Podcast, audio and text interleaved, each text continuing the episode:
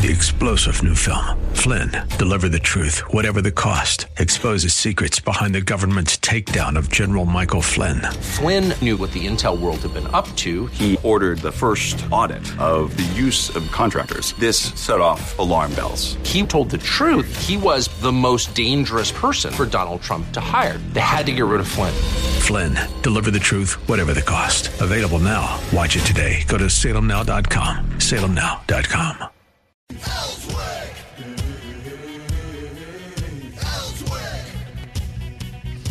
All right, back with you. We're talking basketball here before we got started. We were talking about Larry Bird. Larry Bird was from French Lick, Indiana. Uh, that's my home state. That's where I grew up at. And I'm a huge basketball fan. If you're from Indiana and you're not a basketball fan, there's something wrong with your DNA. I'm just telling you. Uh, I think three of the largest gyms in sports uh, in the top 10 are in Indiana, and uh, they are high school gyms. High school Yeah. gyms. In Indiana is the basketball state. It, well, it is. It really, it really is. I mean, you think about it. You got IU, you got Purdue, you got Ball State, you got Notre Dame, uh, you've got uh, Evansville, uh, you've got Butler. I can go on. All right. I mean, they got amazing amount of basketball talent in that state. But we were just sitting here talking. I was talking about HBO did a series on on the um, uh, Lakers in the, the Jerry Buss time, and Doctor Jerry Buss, might I say. And anyway, about him building the Laker franchise to what it was, and they go into depth in the last couple episodes of, of the Larry Bird, Magic Johnson, uh, back and forth. Back when back when the NBA was great. Yeah, Yeah. yeah, when it was still, yeah, when it was good. Okay, hold on, I'm, I'm, I'm looking. Okay, so you're you're bouncing around over in the studio. Are you, did you want to tell me something? Just going to tell you, French Hill is on the line. Well, I know, uh, yeah, I know he is, but we're talking basketball. I was just going to He say, had- I'm sure French the, con- appreciates the it. congressman understands. Yeah, he appreciates. Uh, he that. understands when I get on basketball, being from Indiana yeah, originally. I was just going to say, if Indiana's a basketball state, when are we ever going to see them win a national championship again? Yeah, Yeah. He's over there talking smack at give you, him a, Dave. cou- no, give him a couple more years. I like who they got as their head I do coach too. now. I do too, Dave. He reminds me of Bobby Knight. All right, except he doesn't throw chairs real well. Because he's got to figure out how to throw a chair. He, I just all. don't know how I feel about Aaron coming at you this morning. No, like that's that. all right. That's okay. You know, when you're king, everybody wants to come after you. It's just, it's just the way it is. Congressman, how you doing this morning? Dave, I'm doing great. It's a beautiful, clear, warm summer day in D.C., and uh, you're making me have flashbacks to my days of watching Larry Bird play Yeah. at Indiana, because that's my vintage, and uh, he was something to watch. He was something to watch, And I was just talking with, uh, you know, with my buddy here about that, and I said, you know, he was one of the best trash talking athletes Oh, yeah. around, and he learned that because he would he couldn't find pickup games around French Lick, so he would drive about a about an hour, maybe hour and a half to the north to Lebanon, Indiana. That's where the, the Mounts were from. Now you'll you remember Rick Mount, you remember the Rocket, and uh, you know he'd go up there and go where the the overpass was, and they had basketball rims under the overpass, and he would play from sun up to sundown every Saturday and Sunday, and uh, you know where he was from was predominantly white. You got up to Lebanon, Indiana, it was probably sixty percent black, and uh, he learned a lot. He learned a lot of language up there. Yeah. let's just let's just put it put it that way. Now we're going to do a show today, and one of the things we're going to talk about, Congressman, is digital money. What can you tell us about digital money and what's going on up in Congress about it? Yeah, so it's. Um, I think what's important for people to think about is they've been experiencing uh, ways to pay without using cash for a long time, 50 Uh-huh. years, starting out in the 70s with uh, plastic. And so now kids today and, and people certainly are, are familiar with Venmo or Zelle, which allows you to do peer-to-peer transfer from your checking account to your friend's checking account super easily. It's not really digital. It's on a phone app, but it actually triggers a traditional transfer, like a wire transfer from one bank to the other.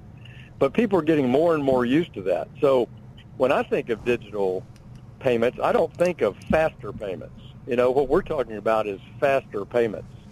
And I don't view that as necessarily digital. When when somebody says, "What do you think about the future of digital payments?" Are I think about a tokenized payment uh, on the internet through uh, a blockchain ledger. So that's where you are literally using a digital computer program to move money. There's no bank in the middle of it.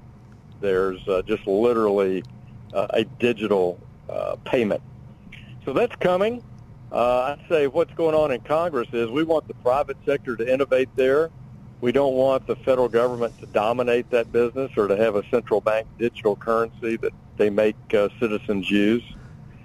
So it's a hot topic. We'll have a lot of uh, debates on that next week in Congress. Uh, the next two weeks, we'll be debating that in our committee.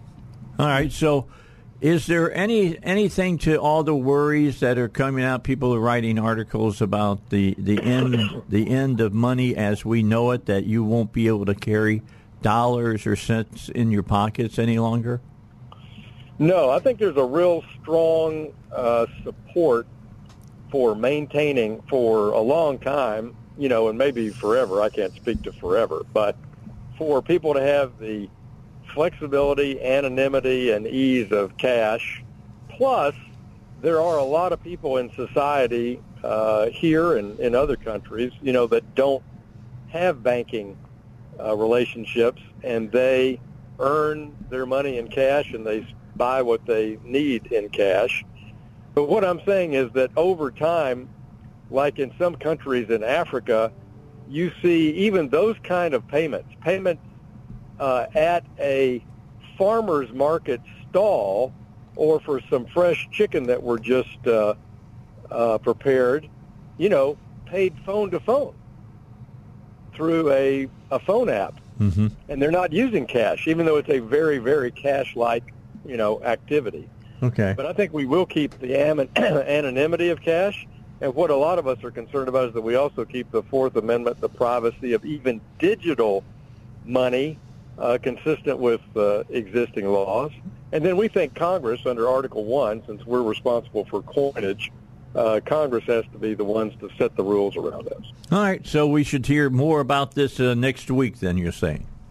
Yeah, there'll be. Uh, we're going to work on two bills in the House. One that has the private sector is creating a digital payment token, uh, which is called a stable coin. That's a bill that'll be debated in committee in about two weeks. And then also, how do you, if you have a digital asset, how uh, how to protect it from fraud or from how do you how do you have custody of it? How do you know it's uh, cyber protected? How do you trade those in the marketplace? So those are all things we're debating right now. All right, let me let me just change the subject, and because I know Jimmy wants to talk about this as well. Just this week, the Chinese kind of threw the the lantern down, the sword down, drew a line in the sand, and said, "Hey, you guys want all these rare minerals? Well, if you don't let us." Uh, you know, in and to play with uh, digital money and all the rest of it. Um, if you don't sell us chips that we want, we're going to keep you from getting those uh, rare those rare min- minerals. What do you, where do you see this going, and how does that play here in the United States? Because we're going to talk to to Congressman Westerman since he's he does natural resources. Uh, we want to talk to him about all of this as well.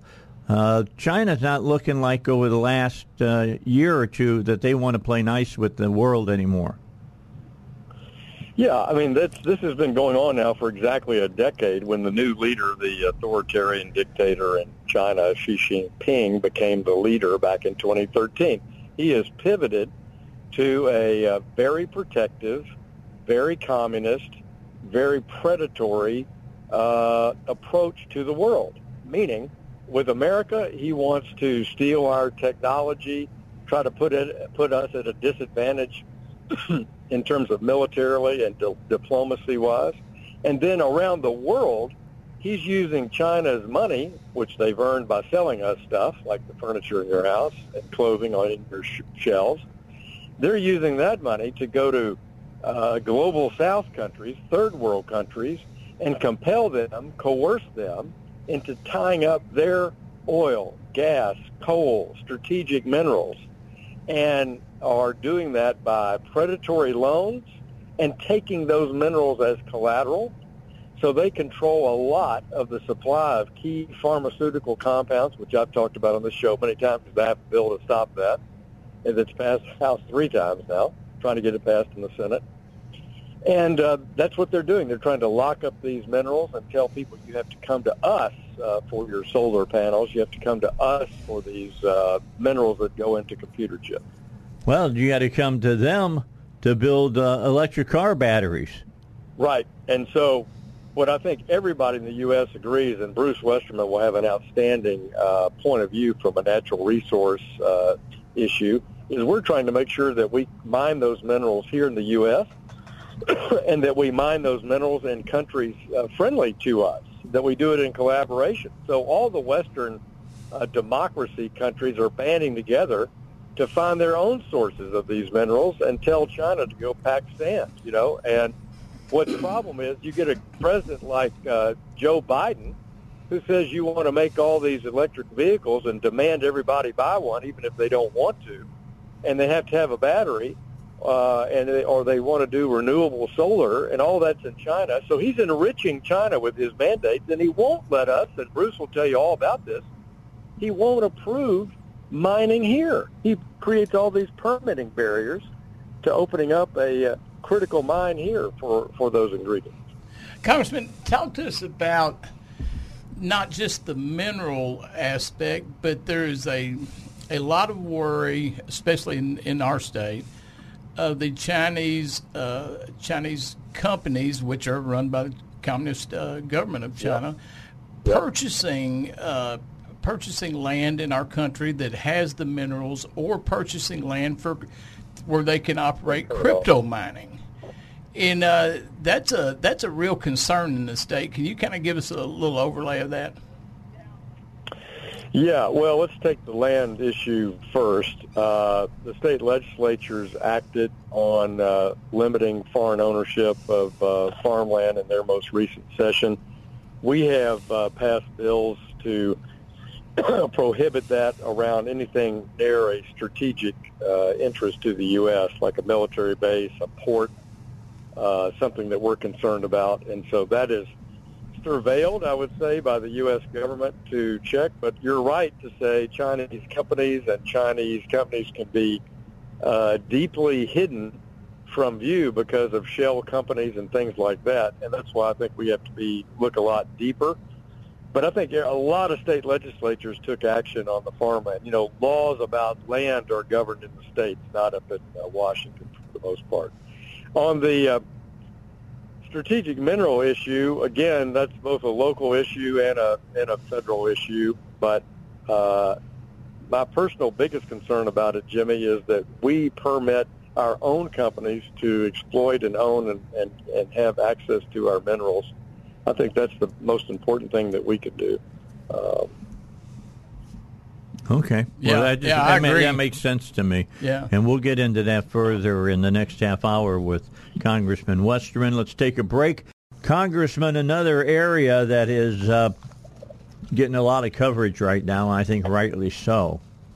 A couple of years ago, I remember when Jen uh, Psaki set, uh, stood up in front of the the media in the briefing room and said that if the Russians used uh, munitions, cluster bombs, that they would uh, be found out to be war cri- uh, war criminals. And now here is our president talking about sending cluster bombs over to the Ukraine. Uh, what are we to make about all of this?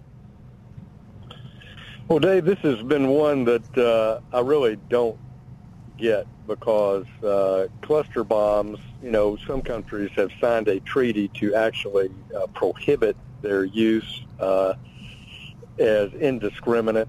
They have a basically a terrible track record of not exploding. Yeah. And so let's say, you know, they, they're on target. Let's say they drop them with precision right where they want them, but you might only have 60% uh, or maybe 70% of the ordnance go off. And the rest of it's just scattered around. And uh, they're still cleaning that stuff up, you know, in war zones all around the, the world. So I don't really, this is another example of Biden being all over the map here. We should have been arming the Ukrainians more aggressively like President Trump did. We should have been giving them what they needed early in the war. We did not. We foot drug on that. And now here as we're in a position, I think, to uh, bring this thing to a conclusion, if they do have the weapons they need, they're proposing something that I don't really think is critical. I mean, what they need is long-range uh, miss, uh, uh, surface-to-surface missile technology and air defense technology. And plus the ground vehicles, plus the tanks. That's what's going to, uh, I think, kill this Russian final step of the Russian morale. So I, I would, if somebody said, "Hey, we shouldn't send them cluster bombs," I would agree with that. I think you just create more problems. Plus, this is a country that we're going to all be asked to do what? Help rebuild. Well, uh, the Russians have already mined uh, almost a thousand kilometers, and I'm sure you've seen some of that footage of them trying to clear a path for our for the Ukrainian offense to get through because the mining is so thick. So this just compounds the reconstruction cleanup problem. Congressman, with with all the munitions and that we're supplying Ukraine almost to what some are going to say our own detriment in in our military stockpile, in our money stockpile for military, are we're starting to see a, a, fatigue in the country for the the support in the money, especially with the president of Ukraine really really scolding us about NATO. Or is that something that you're hearing up there? Well, I hear from my constituents that they want to make sure that Europe, uh, Japan, other Asian countries that are wealthy, democratic, they fully support ejecting Putin from Ukraine that they're contributing big money, mm-hmm. and that it's not all on the backs of you know the taxpayers in England and the taxpayers in America. I mean, Germany can do much much more, uh, and even people in Europe, small countries in Europe who are doing huge numbers for them are irritated Germany's not doing more. And we need more countries like Japan, who pledged $5.5 billion uh, to the effort this year. So uh, I, I think yes, there's a fatigue because we want these countries to spend more of their taxpayer money and, and begin to reduce what we're doing. And on the on the uh, on the supply of of uh, critical military equipment, yes, we are putting a lot of pressure in our national defense authorization bill this week on the industrial complex to make sure that we're able to build and, and maintain in our warehouses what we need for our own defense, uh, and and also provide that for Taiwan and for Ukraine and, and their own challenges. So we're trying to do both. One thing we did in this NDAA, National Defense Authorization Bill, is authorize the uh, U.S. defense companies to have multi-year contracts for some of these important items like javelins and ammunition and artillery rounds things that you consume a lot of in the Ukraine context, uh, but also that would be needed for uh, defense of a country like Taiwan. Thank you very much, Congressman. We'll talk Thank to you next Wednesday. Appreciate you. All right, back with you. We'll be uh, hearing from uh, Congressman Westerman here shortly. He'll be calling in. He may be walking into the cap- Capitol and going through the metal detectors and stuff right now. But uh, he'll be calling in, and we really want to zero in there. He's calling right now. We want to zero in and talk to him about this whole China thing. Yeah. Because uh, you know China kind of threw the gauntlet down. Yes, well, not yesterday. Today is Wednesday. It was Monday, and he made the they made the statement that some of these rare minerals and metals that uh, they mine and that we buy from them are uh, they're going to they're telling us, well, if you don't give us the chips that we want, uh, then we're not going to give you the metals that you want. And with that, let's get into this discussion with Congressman Westerman because he happens to be the chairman of Natural Resources, and I'm sure that they're talking about this. Uh, after what uh, China had to say on Monday about cutting back on natural resources uh, to the countries that wouldn't sell high tech chips to them, uh, it, it, it's it's getting starting to get really serious. Now I'm understanding, Congressman, that it will take a year to eat through the surplus that we have as far as uh, some of these rare minerals. But it seems like to me it's time for you all to really strike it up, and this should be a, a bipartisan issue. I mean, China's threatening the United States of America. Is that not true? It, it's absolutely true, Dave, and this is something that uh, should have happened years ago. Um, you know, it takes a long time to develop mines and to uh, to start extracting materials. We have those materials here uh, in abundance in the U.S. And for us to get in a position where uh, we've given the Chinese Communist Party leverage over our industrial complex and also over our um, our military and our national security is is asinine. Yeah, I don't disagree with that. They've never been our friend. I don't know why we thought that they were our friend. I understand people thought, well, if we open up the borders for free trade and things of that nature, the people would probably want democracy over communism. But uh, that hasn't happened when you got a the CCP has got a stranglehold of the people in their country. Yeah, and this is it's it's what we've been saying for for quite a while now. I was just uh, I was just in a meeting with a guy named Alex Epstein. That's uh, we were talking about energy and how much damage this globalist policy of uh, you know getting away from all fossil fuels is doing to not only to our country, but it could do to the whole Western world. And who's benefiting from? It's China, who's sitting over there controlling the uh, rare earth elements and minerals. And they, they have to be in some conference room somewhere laughing, thinking, are the are the Americans really this this stupid? Are they really going to let us do this? Um, because it makes no sense if you if you look at the facts. Congressman, um, you said something that made a lot of sense that most people don't think about. I guess is that say, hey, uh, you know, we, you know, it's going to be a year before it's a problem. Da da da, and in a year be here before you know it. But what you said makes so much sense, and that you just don't open the doors to a mine overnight. So those even those precious metals are not going to be available that we hold what do we if it was a perfect world where you could do it today what would you say to do that we can combat this problem today to be prepared for a year down the road? Well we need to be forming alliances with other countries that can supply some of these products until we get the processes online in america. But uh, you look at some of these rare earths and china controls 90 or 95 percent of the global market. And you look at elements and minerals total, and they're about two thirds of the, the global market is controlled by China. So uh, we're really in a, in a bad position, and uh, I'm not sure there's anything we can do within a year, but we certainly start planning to be able to be in a better position uh, next year, and you know using other ways to um, negotiate with China and to make sure that we keep the critical supplies that we've got and not give them away or give away to them our technology on uh, on chips. But this is a it's a self-created problem, and uh, you know people are going to be looking around thinking, how did this happen? We didn't see this coming. Well, that's that's baloney because we've been sounding the the horn on this for years now. You know, well, what do we do like in a country in the continent of Africa where uh, the Chinese are light years ahead of us with these uh, developing nations over there?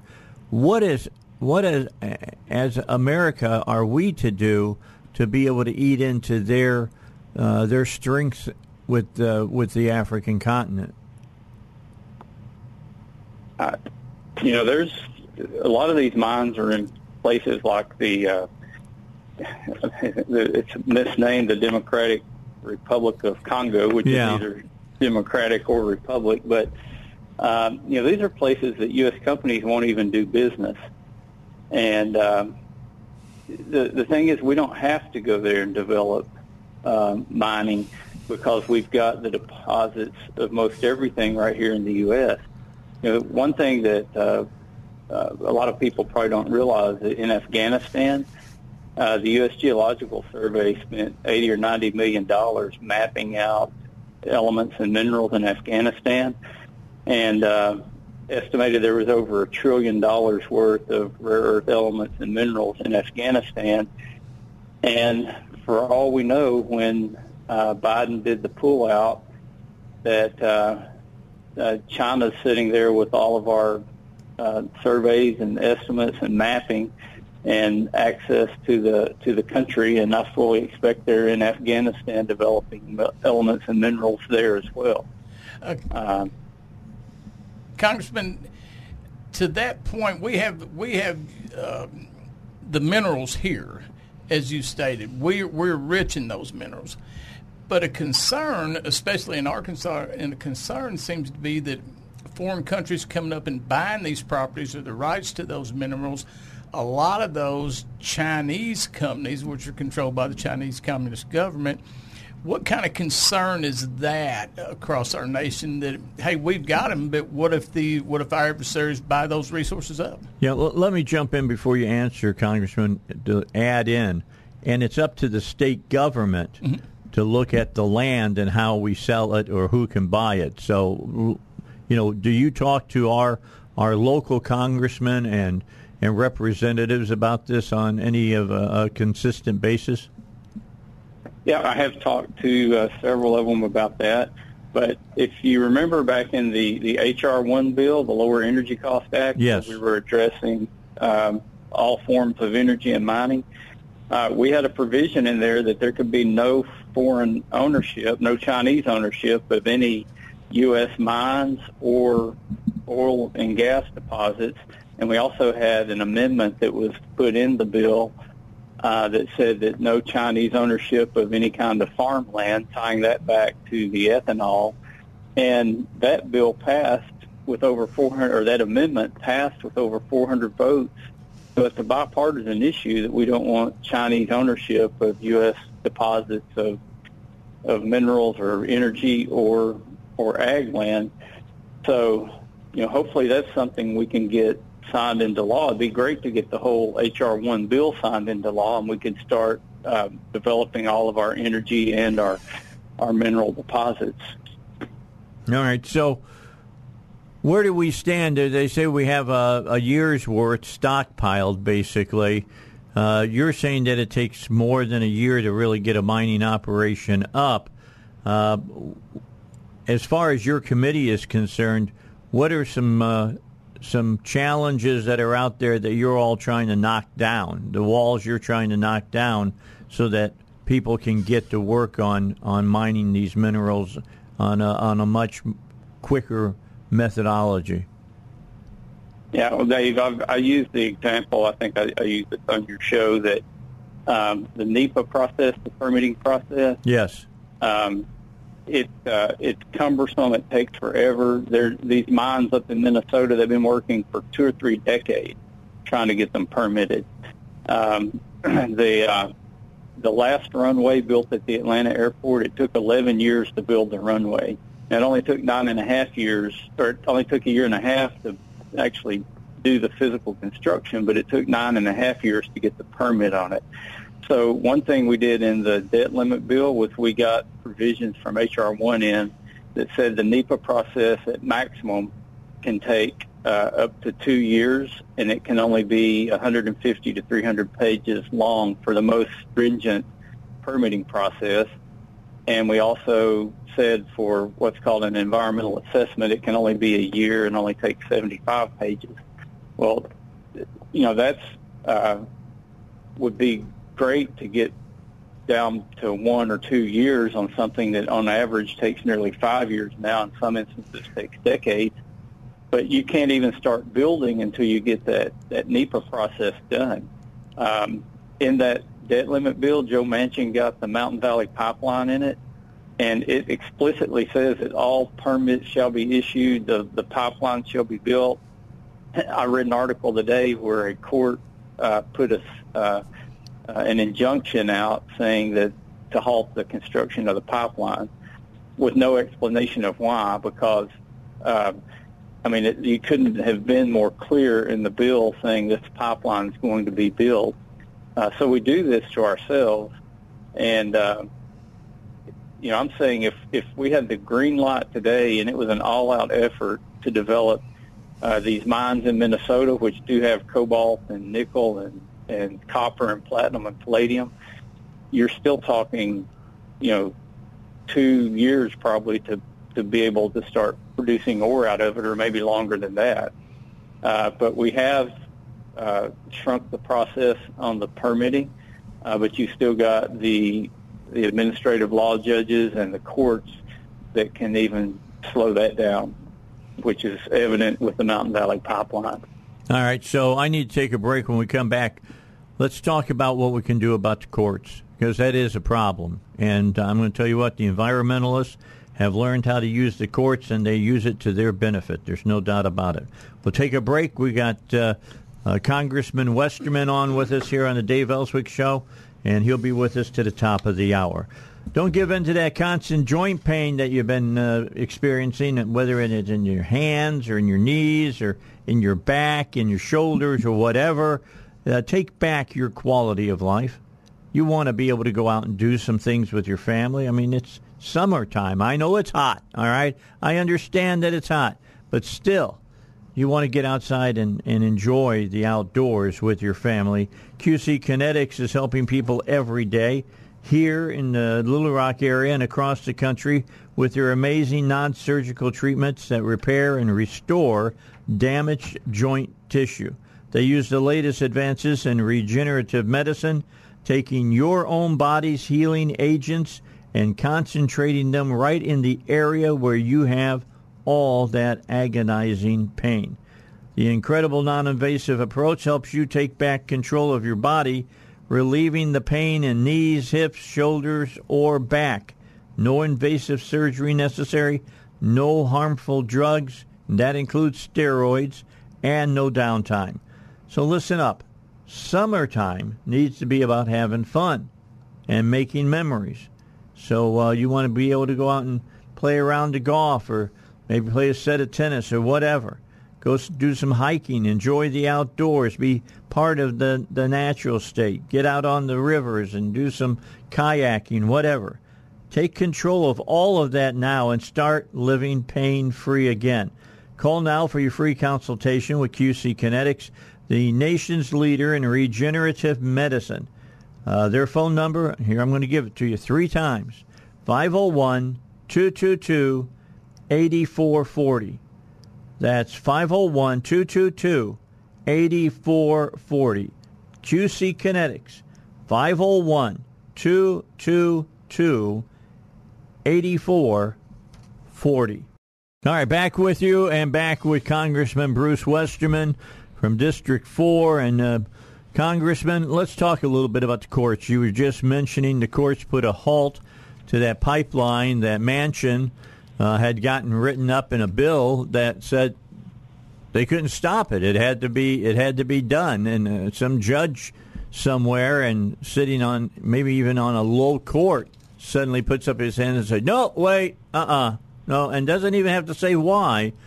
What do we have to do as far as ju- the judicial branch goes? What kind of laws do we have to to fashion and craft that? Uh, and they're not going to like what I'm going to say take away some of their power of being able to stop things in in their tracks this way? Yeah, well, it was a Fourth Circuit Court that has uh, stopped this pipeline before, and um, I was reading the article about it. Uh, they just they uh, did a stay on the uh, on the building of the pipeline and really offered no explanation. But I, the way that bill was written, it, even if it goes to the Supreme Court, I, I don't see any way it can be stopped from uh, uh, from being built uh, at the end of the day. But it's it's discouraging that they would even try to slow it down right here uh, with the clear language in the bill that even addressed the the judicial review and the court system in the legislation passed by Congress.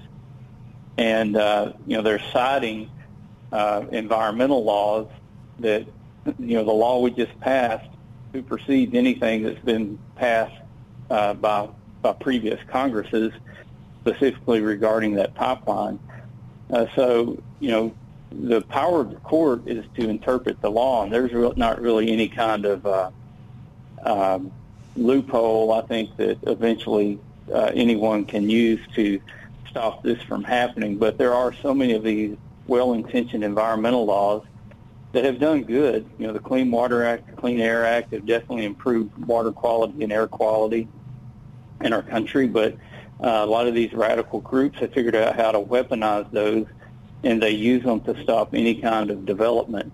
And uh, you know, if the system works like it's supposed to, Congress will go in and change those laws, take the uh, close the loopholes, and to have laws that uh, you know do the purpose of protecting the environment, but are not weaponized to shut things down. And over time, uh, we live in a litigious society where they figure out how to use any law that we've got, uh, and you know, weaponize it and use it for its unintended purpose. So that's where Congress has to regain um, the the power to make laws and take that away from um, the embedded bureaucrats in the administration, and also make sure that the courts uh, do what they're supposed to do, and that's interpret the law, not try to make new laws.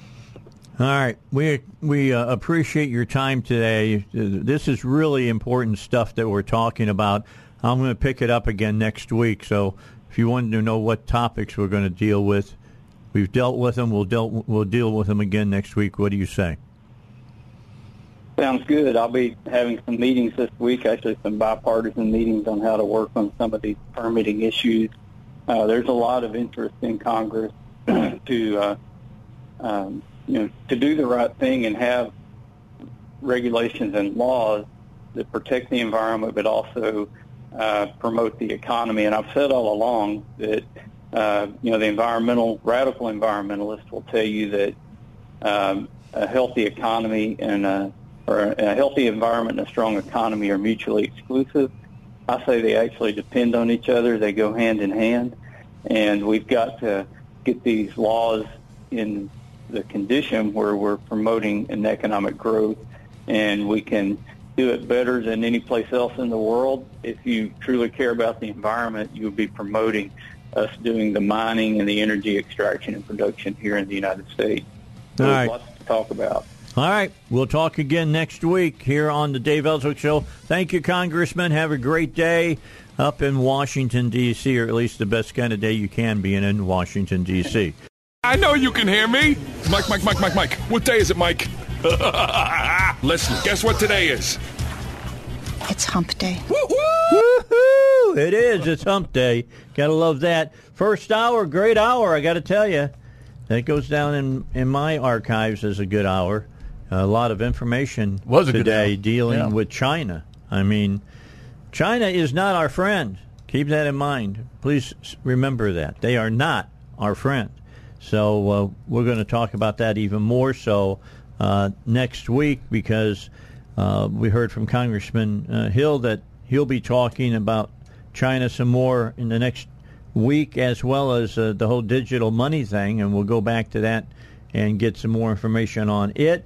And then uh, we talked to uh, Congressman Westerman, and next week he's going to talk about the courts and how they're keep screwing up a lot of things, putting things on hold, and making things a, a whole lot more difficult when you're talking about mining and, and things of that nature. When the law itself says blah blah blah, and they say, well, you can't do this because blah blah blah, and what they're doing is stating from laws that had already been passed but have been now superseded by other laws that have been written. So we'll get into that and try to make some. It's kind of muddy, all right. It, and so we'll we'll add some more water to it and try to make it a little clear. All right, here for about the next uh, 20 minutes or so, I want to talk about a serious problem that's going on not only in Arkansas but across the United States and really around the world. But it has become a very bad situation in the United States, and it's about human trafficking. Um, I did st- stories about this years ago uh, with David Meeks, who was state representative out of the, the Conway area and Greenbrier area, and he was, uh, you know, pushing this along and and and helping uh, pass laws so that the the police understood that uh, some of these kids that they were arresting weren't weren't prostitutes, but that they were sex slaves and things of that nature. And it's only gotten worse. It hasn't gotten better. It's gotten worse. Uh, the sex uh, trade uh, business now is worth more money than illicit drugs in the United States. Cartels are all over. That's just to tell you that. Yeah. That- that- that's that's it's sad, but it, it's the case. There is a movie that is out right now. It's called Sounds of Freedom. Jim Caviezel stars in it. Uh, Jewel is in it. Evidently, I didn't know she was in it. She's in it, as well as Mira Sorvino, who won the Academy Award years ago for the Mighty uh, Aphrodite. Uh, was a um, uh, a movie that was done back in the day. Uh, they did this movie, and it's about uh, trafficking. Now, what's really terrible to me is that the left now is attacking the movie about being, uh, you know, the worst of the right, so to speak. QAnon. You know, they're they're talking about how it's somehow tied up with that, and it isn't. This is a, as far as I'm concerned, this should be a nonpartisan issue. We're talking about kids here, kids that are are literally uh, being uh, treated uh, terribly and uh, are being used as sex slaves. And in fact, Jewel talked about the movie, and here's what she had to say on her Twitter. You guys, I just saw The Sound of Freedom. You have to see it. I'm so verklempt. Some friends of mine made this movie, and I've. It's been years of it being in production. It's the most inspiring film. Did you know that there are millions of children in slavery? This is the fastest growing criminal enterprise. And the amount of children enslaved right now is greater than all 300 years of the transatlantic slave trade. What the actual F? This is a true story about a man who just doesn't give up on a child. It is so touching. You're going to love it. Please go see it. This is a little indie movie that could. It's competing with all of the giant blockbusters and it's kicking butt and it deserves it. Go see this to have your heart filled. Love you guys. Take care of your babies. All right, so that's Jewel, and you know she made that after this other stuff started coming out from the left, Mhm. and uh, saying that it it had to do with you know white supremacists and and all kinds of stuff. You know, ev- the left's answer to everything is racism. Yeah. And their answer to everything is that white people bad, Yeah. you know, everybody else good. Well, no, that's not the way it works, okay? That is not the way it works at all. They talked about this on Fox News. Uh, we, do we have that ready to go as, as well, Aaron, that, that segment that we got with Fox? We do. All right. Here's what they discussed about uh, this movie and this subject. Faith-based thriller Sound of Freedom has roared in the theaters. Right, even knocking the fedora right off of Indiana Jones's July 4th box office rankings and taking the number one spot that day. How'd that make you feel? Giving a child his freedom. Felt good. You have been at this for 12 years. Why are you doing it?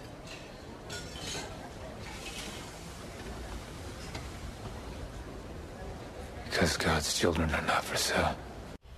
Joining us right now is the guy who the movie is based upon, Operation Railroad, Underground Railroad founder Tim Ballard, who helped save kids from traffickers all around the world. Tim, good morning to you. Good morning. Good morning. Thank you. How cool is that? Your movie beat Indiana Jones. Yeah, we're we're blessed. We're shocked. Um, you know, I, I grew up on Indiana Jones. How how could more people want to watch a movie about us than than him? Um, but we're grateful because it's a real problem. People are waking up, and we think this could be a major solution in the fight against child trafficking. Yeah, you know, Tim, it's a true story about you. You work for Homeland Security, and then you were arresting these pedophiles, and you realize, hey, they're victims out there, and I want to save these kids. And the true story is your wife said, you know, quit your job and you go save this family. Brother and sister are kidnapped. They think they're going to be models, and a beautiful lady uh, says to the dad, just leave them here in this room. I'll take care of them. Come back and pick them up later this Mhm. afternoon. I'm going to teach them how to be models and give them a modeling career and make a lot of money for your family. He comes back and the lights are off, the kids are gone. And so you make it your life mission to save the little boy and you promise the little boy, I'm going to save your sister. Did you tell us the story of this? How, because I understand it was a Fox movie. And then when Disney bought uh, Fox Century, you know, Century 20, the 20th Century, then this was tabled. And so, how did it get to the Angel? How did the Angel Network get involved? Well, yeah, uh, Fox, Fox, you said, produced it. Disney bought it, and Disney was very clear that they weren't going to do anything with it. The irony there is pretty, uh, almost poetic. Uh, now, uh, the the producers wrestled it away, and it went through several hands. And I actually was on the, I was invited to the set of of uh, The Chosen, uh, a- and I happened to be there, and I ran into the Angel Studios uh, executives just sitting there in the in the fake Jerusalem set. So it's kind of cool, and and I told them that this film is about to lose the, the, the people who had it, the, the rights were going to expire. They jumped in and grabbed it, and I mean, they made a deal in five days. That's uh, great. with with the producers Eduardo, and, and then 90 days later, here we are. It happened really fast. Uh, Angel Studios very creative; they know how to do this. What did Jim Caviezel do to the part and playing you? Well, when they asked me back in, I believe, 2018, who I would like to play me, Mhm. uh, right out of the gate, I said Jim Caviezel. Awesome. And they didn't like that because there's a cool scene at the end of the movie where they transition into actual footage from the operation that's depicted in the film.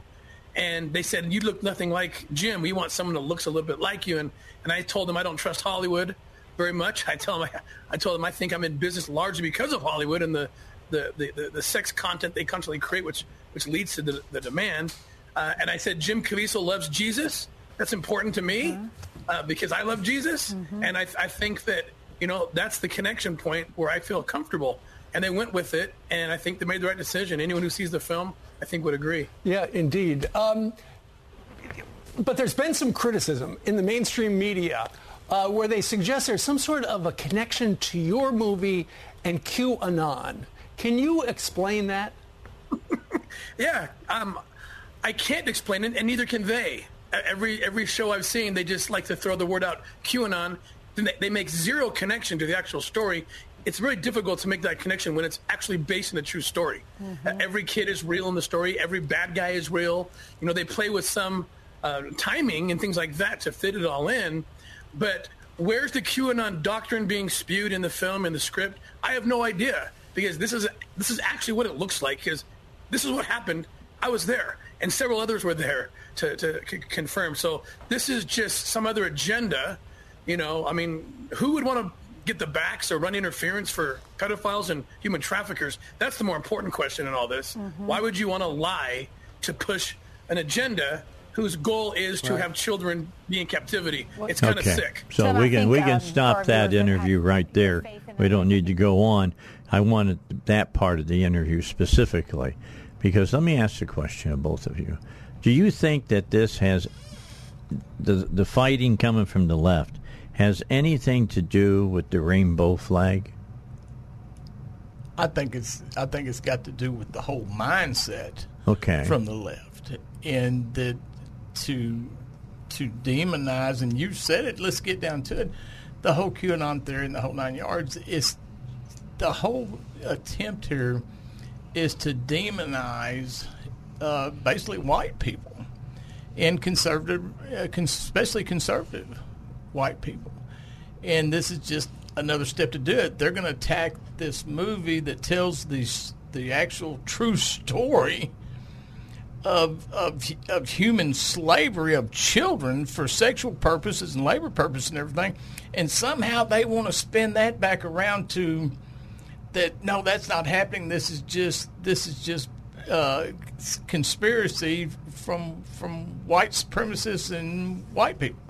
Yeah. That's the am I am I wrong on that? Is that your? I take? don't know. I, I I don't understand. I will tell you this: if if they had used Denzel Washington instead of Jim Caviezel to play the the guy that was going down to save the kids, I don't think we would hear a peep out of the left. What do you? What they do you- would be raving. What do, what do you What do you think? As Oh, I as think that? we would. Oh, you still you still think Even would with Denzel What is playing. it? What about Yeah. what With is a- it about this that sets off the left in your Faith mind? Faith based. Oh, okay. That's what it is. It's not a race That thing. is about eh, because you know I wouldn't It's- mind it if they used uh, Denzel because he's a Christian. Yeah, I don't think it has to do with race. I just don't always go to the race thing. I think faith based. I think, I really do. I think it's faith based. I think when you, because the film is identified as a faith based film, and I think it goes, I didn't even know it was faith based film till right the second. I just have seen a preview. I haven't seen the movie. Yeah. But I do think I got tickets for you on the twenty first. Okay, I'll be here, be there, wherever. Um, you can tell us where it is. Yeah, it's going to be a, it's going to be over at Riverdale. That's where Um, we'll be at. I think it's faith based. I mean, I really think there's a um, uh, a war going on when you say faith based. People automatically, for instance, I'm Methodist. I'm pretty down the road, middle. You know, not to the right, not to gotcha. the left. But when I tell certain people to the left that I, you know, I'm, they go, "Do you go to church?" I say, "I'm Methodist," and then they, it's immediate. It's a faith-based thing. I mean, I have a lot of friends on the right and the left, and the far right and the far left, and I think it's a, a Christian thing. I, I agree on the your your. Well, there's a I war that. on Christianity in the United States right now. I, I agree no with doubt. what you're saying about the faith based. Yeah. And, uh, but I'm going to go from a different perspective. Say that's part of it because I never see the left attacking uh, black Christians or black people Oh. of faith. Now I never see are. them. They are now. There's no doubt about that. But- that, but- that that rap song I played yesterday. But the I'm- target, you know, target, target. the well, the but the big target of the left and the woke is white Christians. Hmm. And and I agree about the faith based, Suzi. I, I agree that Yeah. the movie's faith based, so they're going to attack that. But I still say that if No, I- if it was Denzel, No, no, I, I believe that I don't believe they would be attacking this movie. I well, I know people who on the far left who who, who go after um, black coaches who pray with their kids, and they will, you know, like if I take a picture of a coach that's black who's praying with their kids in a school situation or at a game, they go, "Oh, so I think it's a faith-based thing." I think a mean, small percentage, but who have you seen on the on the left go after Denzel Washington on any role Well, he's ever played? I don't know. I just don't follow Yeah, all of don't- this. I don't- I don't know. No. I just I go less race and more faith based. I think there is a war. I think it's what Dave said. I think There's it's a war. both. I think it's both. And uh, uh, th- one thing we know that the left seems to attack anything that's standing for anything of a Christian value. You're right about that. Anything of a Christian value, anything about a morality issue that that, that has morals to it, they seem to attack it. All right. I mean, there's what what So we're can gonna, can I'm- somebody call in and give us a reason to attack this movie? One legitimate that's reason. seen the movie? All right, Yeah, that has seen yeah. the movie. Okay, I've talked to a lot of people who have already seen it, and they're they're gaga over this movie. Yeah. I I'm gaga over because I'm glad that somebody's finally doing something to bring this insidiousness to the forefront, and people are understanding about it. We're going to give away we're going to give away tickets, free tickets, here over the next couple of weeks on the 21st at Riverdale 10 at uh, 7 o'clock. We're going to show uh, this movie. Now, the ticket's going to be free. I'll tell you when we're going to start giving them away when I find out today. I'm going to ask that question today, and I'll tell you tomorrow uh, how you'll be able to win tickets to it. But we're going to have a round table before it with the folks with Path to tell you what's going on right here in Arkansas about this particular issue. and you may be stunned about it when you hear all the information dealing with it. You'll get to see the movie. You're going to get information about human trafficking and all the rest. We got to get a break in. When I come back, we'll continue this discussion. We got somebody on the line that wants to talk to us about it. Is that what we got, Aaron? Yeah, I can wait when we come back. Okay, we got somebody who wants to talk to us that has seen the movie. East End Towing. Don't forget about them. You get a problem on the side of the road, you're going to have one of those little green car, the greeny cars. You know, if you you know you're uh, a leaf liquor or whatever, you know, just holds two people. You, you they got the well, just about anything. You can, you can take a bicycle, put a hook on it, and and pull that car down off the side of the road. But uh, if you drive an 18 wheeler, they can get you off the side of the road as well. Uh, they've got the uh, the tow trucks to do that. Plus, they know all the ins and outs about towing that you don't know, that I don't even know. And uh, they're the people to go with. I use them all the time. The number is uh, one five zero one eight eight eight eighty eight forty nine. That's one five zero one eight eight eight eighty eight forty nine. It's East End Towing. All right, we just got a few minutes left before we get to the bottom of the hour. Wayne is calling in from down in the Hot Springs area. What's going on, Wayne? And uh, you wanted to say something about Sound of uh, Freedom. Yes, uh, I think there's another facet here that that uh, y'all are missing, and, and it needs to be brought up.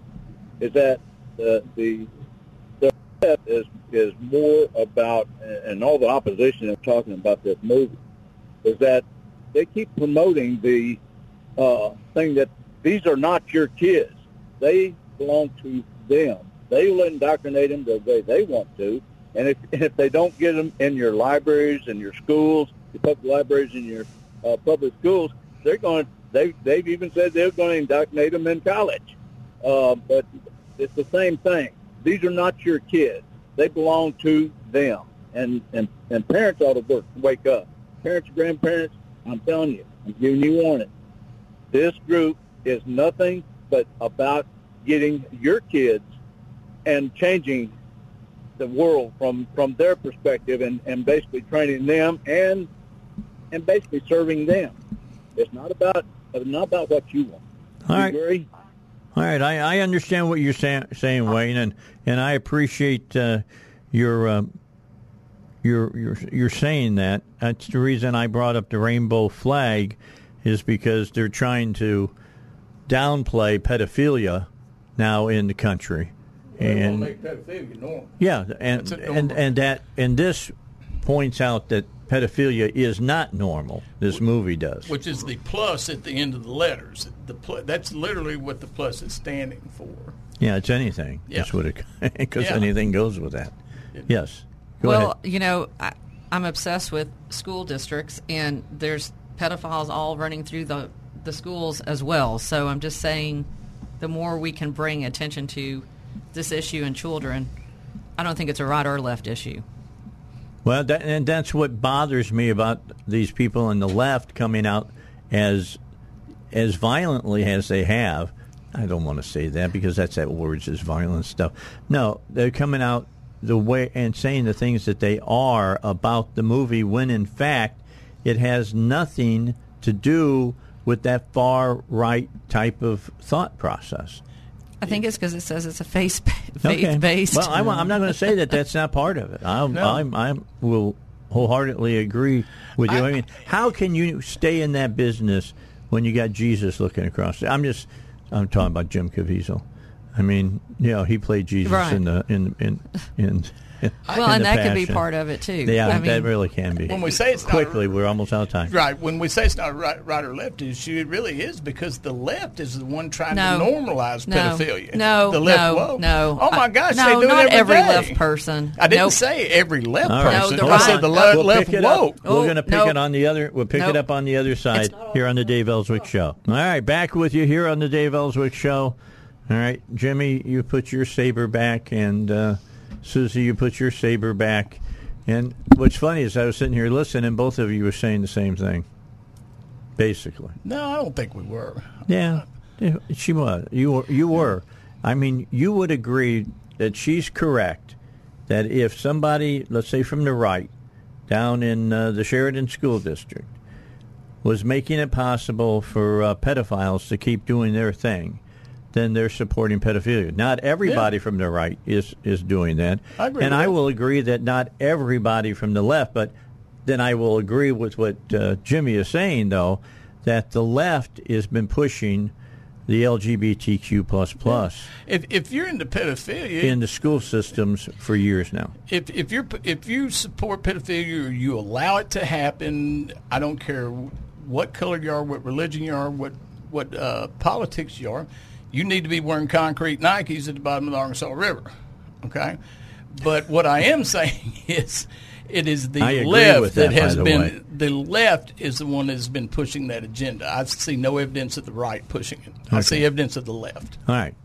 So let's talk about what what uh, Suzi said because I think she really jumped on the right argument that it was because it's a religious movie. Yeah, I, I, I agree wholeheartedly with her on that. Yeah. On the Well, faith you know, base, Christianity under attack. I mean, I will I will say one of the first things that came out was that it was QAnon, which is that that's the whole white supremacist thing and all of that, and a bunch of stuff that's been written that it's not right. But look, the same thing happens on the left. It's just like nobody wants to even talk about it. What's the guy's name? That's the congressman that they just censored uh, in Congress. Um, Schiff. From yeah, Schiff. Yeah.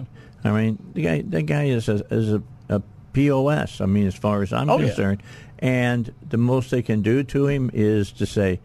No, no, no, no. You know, I got problems with that when he flat out lied time and time and time again to the American people. That accomplished nothing, didn't it? No, it did nothing It except just- stir up everybody's emotions. Yeah, it was just that's a, all it a waste of time. Yeah, you know? that's all. But it no, that, to, me and Suzi argued heavily during the break. But yes, Suzi's right as far as the Christianity. It's an attack on Christianity and faith based. and that's going on big time right now Yeah. in our culture.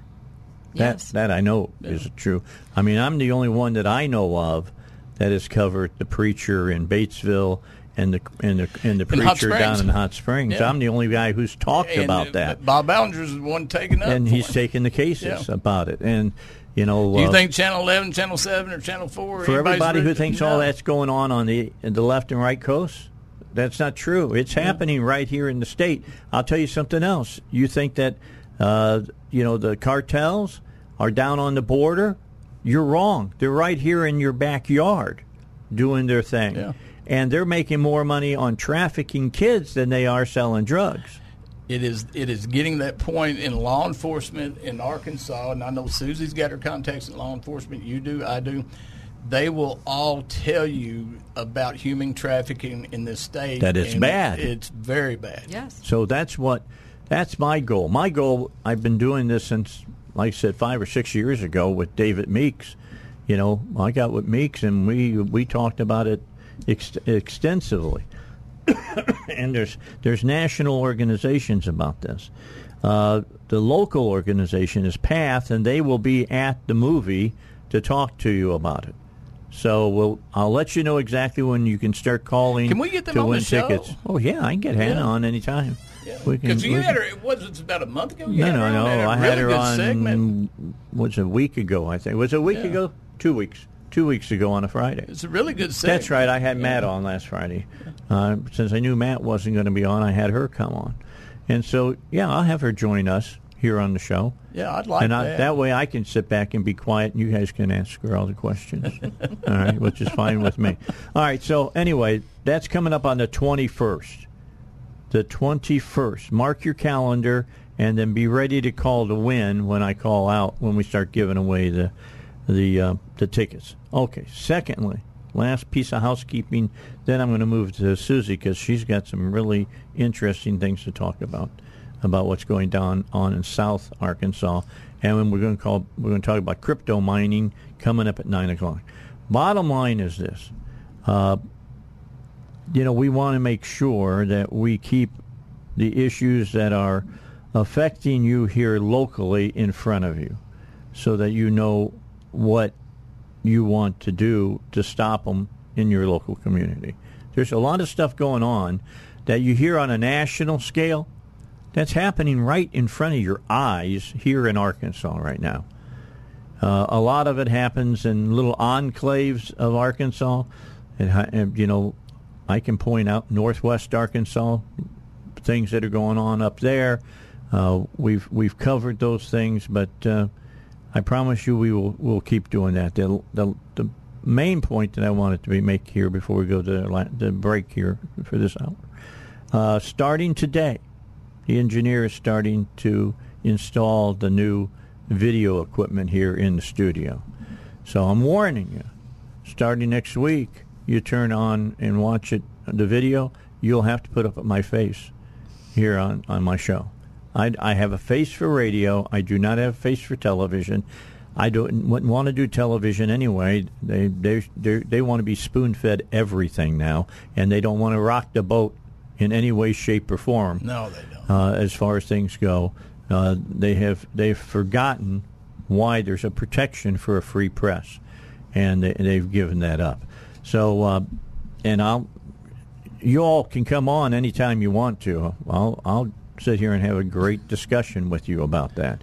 But with that all said and done, the the, the TV cameras are coming, and our version we're going to do something different than everybody else has ever done uh, here uh, with uh, the cameras, and that it's going to be computerized, and it'll look like Fox TV.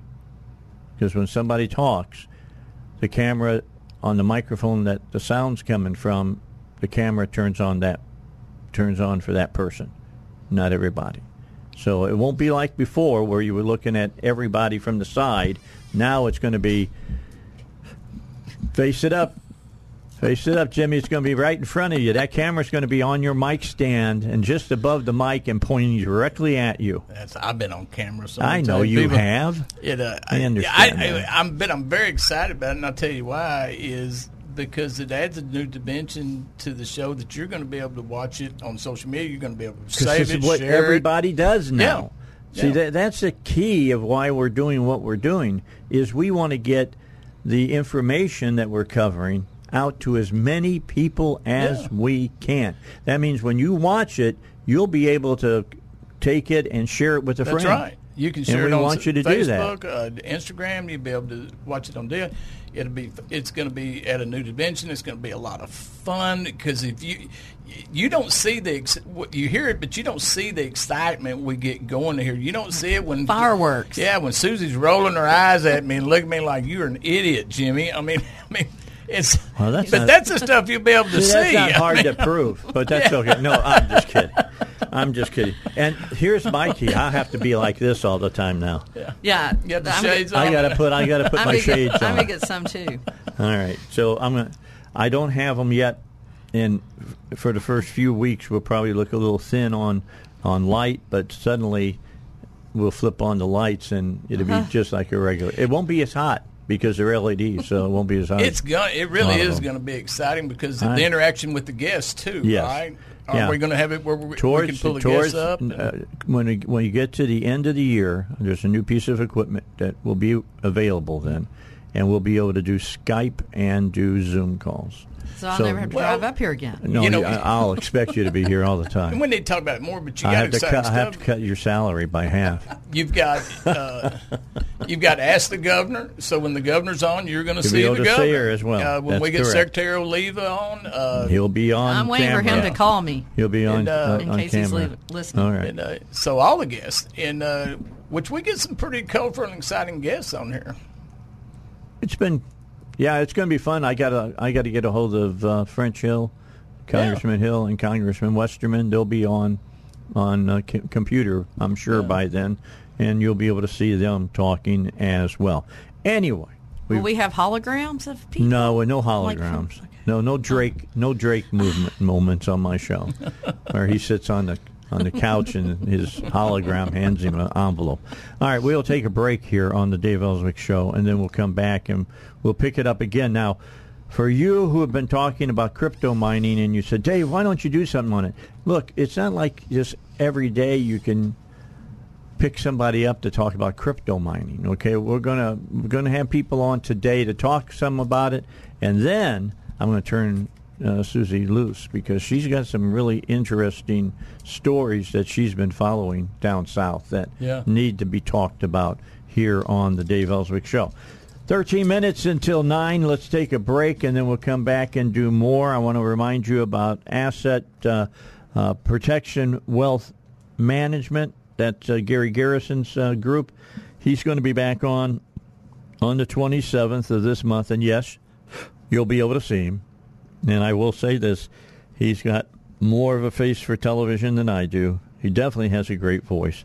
And he'll be on and talking about uh, how to save money while you're in retirement and how to do it where you have your chances of losing money are very, very reduced. Uh, 11300 North Rodney Parham Road is where their offices are, Suite 320. Call this number, 1501 225 9045. Set up a no obligation consultation with Gary himself and let him tell you how to get ready for retirement. If you're in your 50s, you should be getting ready for retirement. Should have been doing before then. Uh, or if you're in retirement, how you make sure that uh, your money is going to live longer than you do. That uh, is the uh, uh, you know asset uh, protection wealth management company. I'm Dave Elswick. Stay with us. We got more for you. All right, want to lead into the start of this next segment. We only got 10 minutes left, and then we're going to talk about crypto mining, and then we're going to come back after you've had a little bit of time to consider what uh, Suzi said, and we're going to talk about it even more. All right, just so everybody knows. Uh, bottom line, Suzi, you've been covering a couple of big stories going on in this kind of the. Is it the central part of the state or is it the southern part of the state? Where I am? Yeah. It's Southern. Okay, it's southern. Okay, rising, right? Rising. Okay. Southern.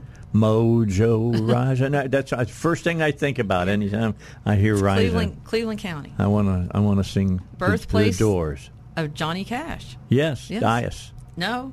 No? He was born in Kingsland. Oh, was he? And okay. then moved. Dyess just claims all the glory, but Kingsland birthed him. Okay.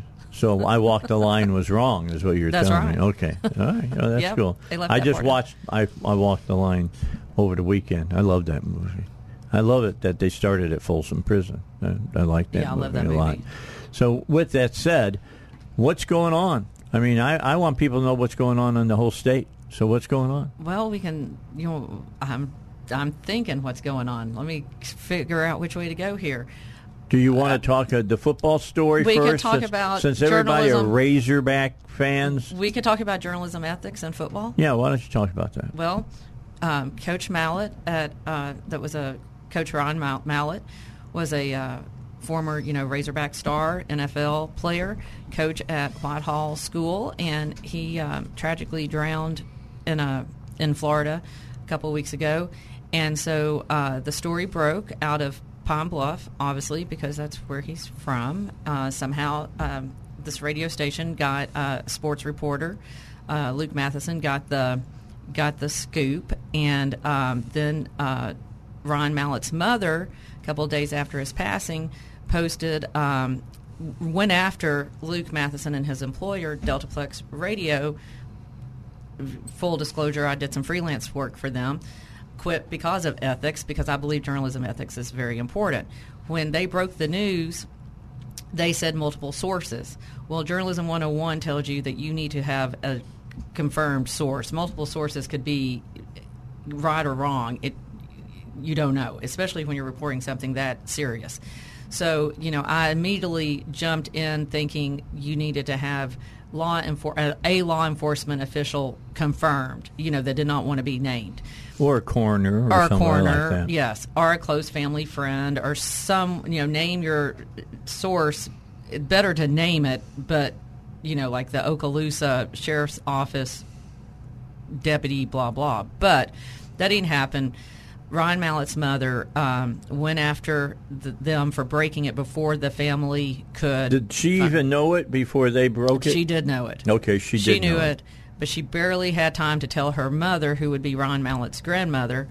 And ethically, I just think that's wrong. So I FOIA'd. Um, Because let me, let me stop you Yeah. just for a moment. Because the sheriff's office in Florida would not say who it was until they had talked to next of kin. That's right, and they put that on Facebook. And so the timestamps, I went back and looked at all the timestamps, and the timestamps, Deltaplex broke it. Okaloosa says that they're having, uh, they had a drowning victim. They do not say who it is. They say it has not been identified.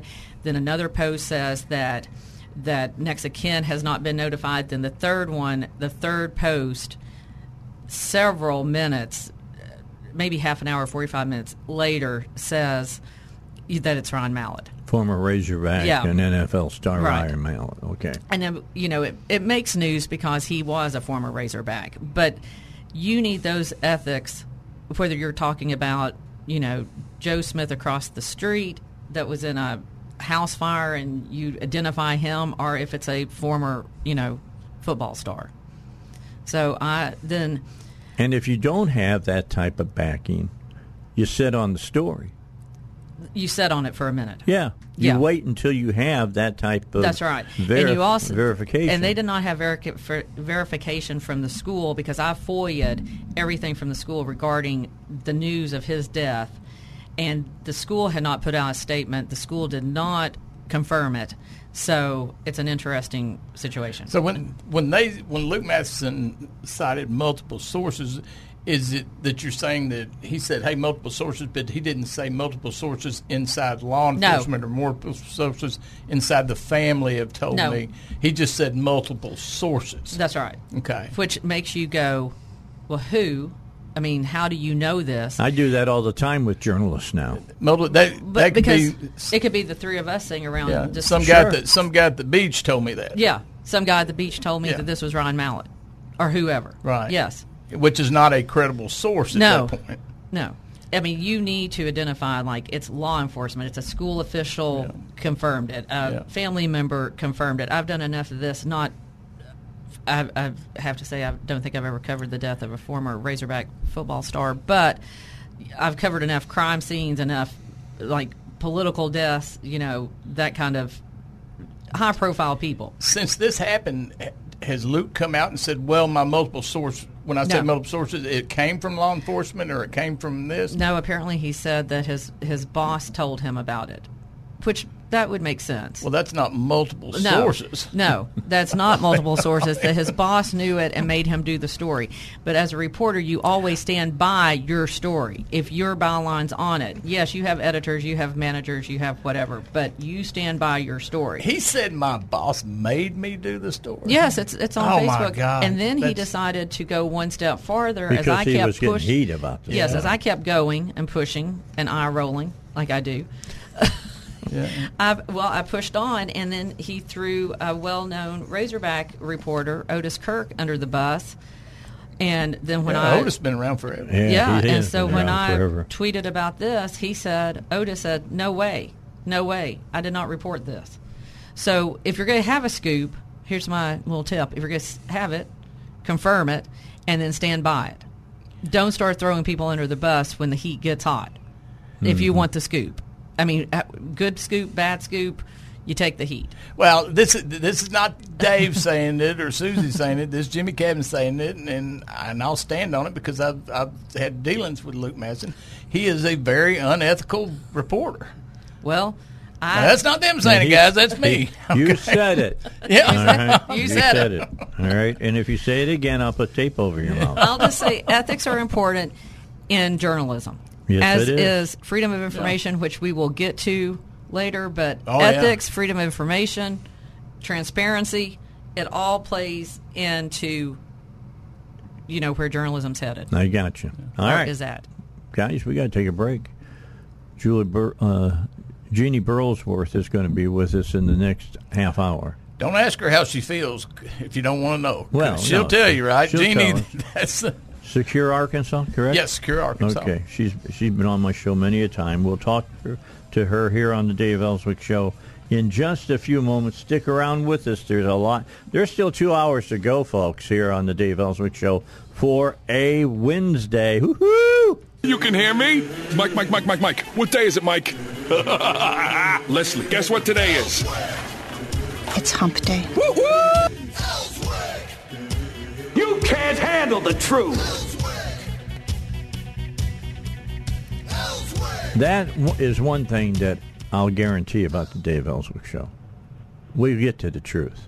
All right, we'll get to the to the truth. Jeannie Burlsworth is on the phone. We'll get right to her in just a moment. But Jimmie, this is a subject that you, you brought to me, and you said I think people be interested in in hearing about it. So fire away.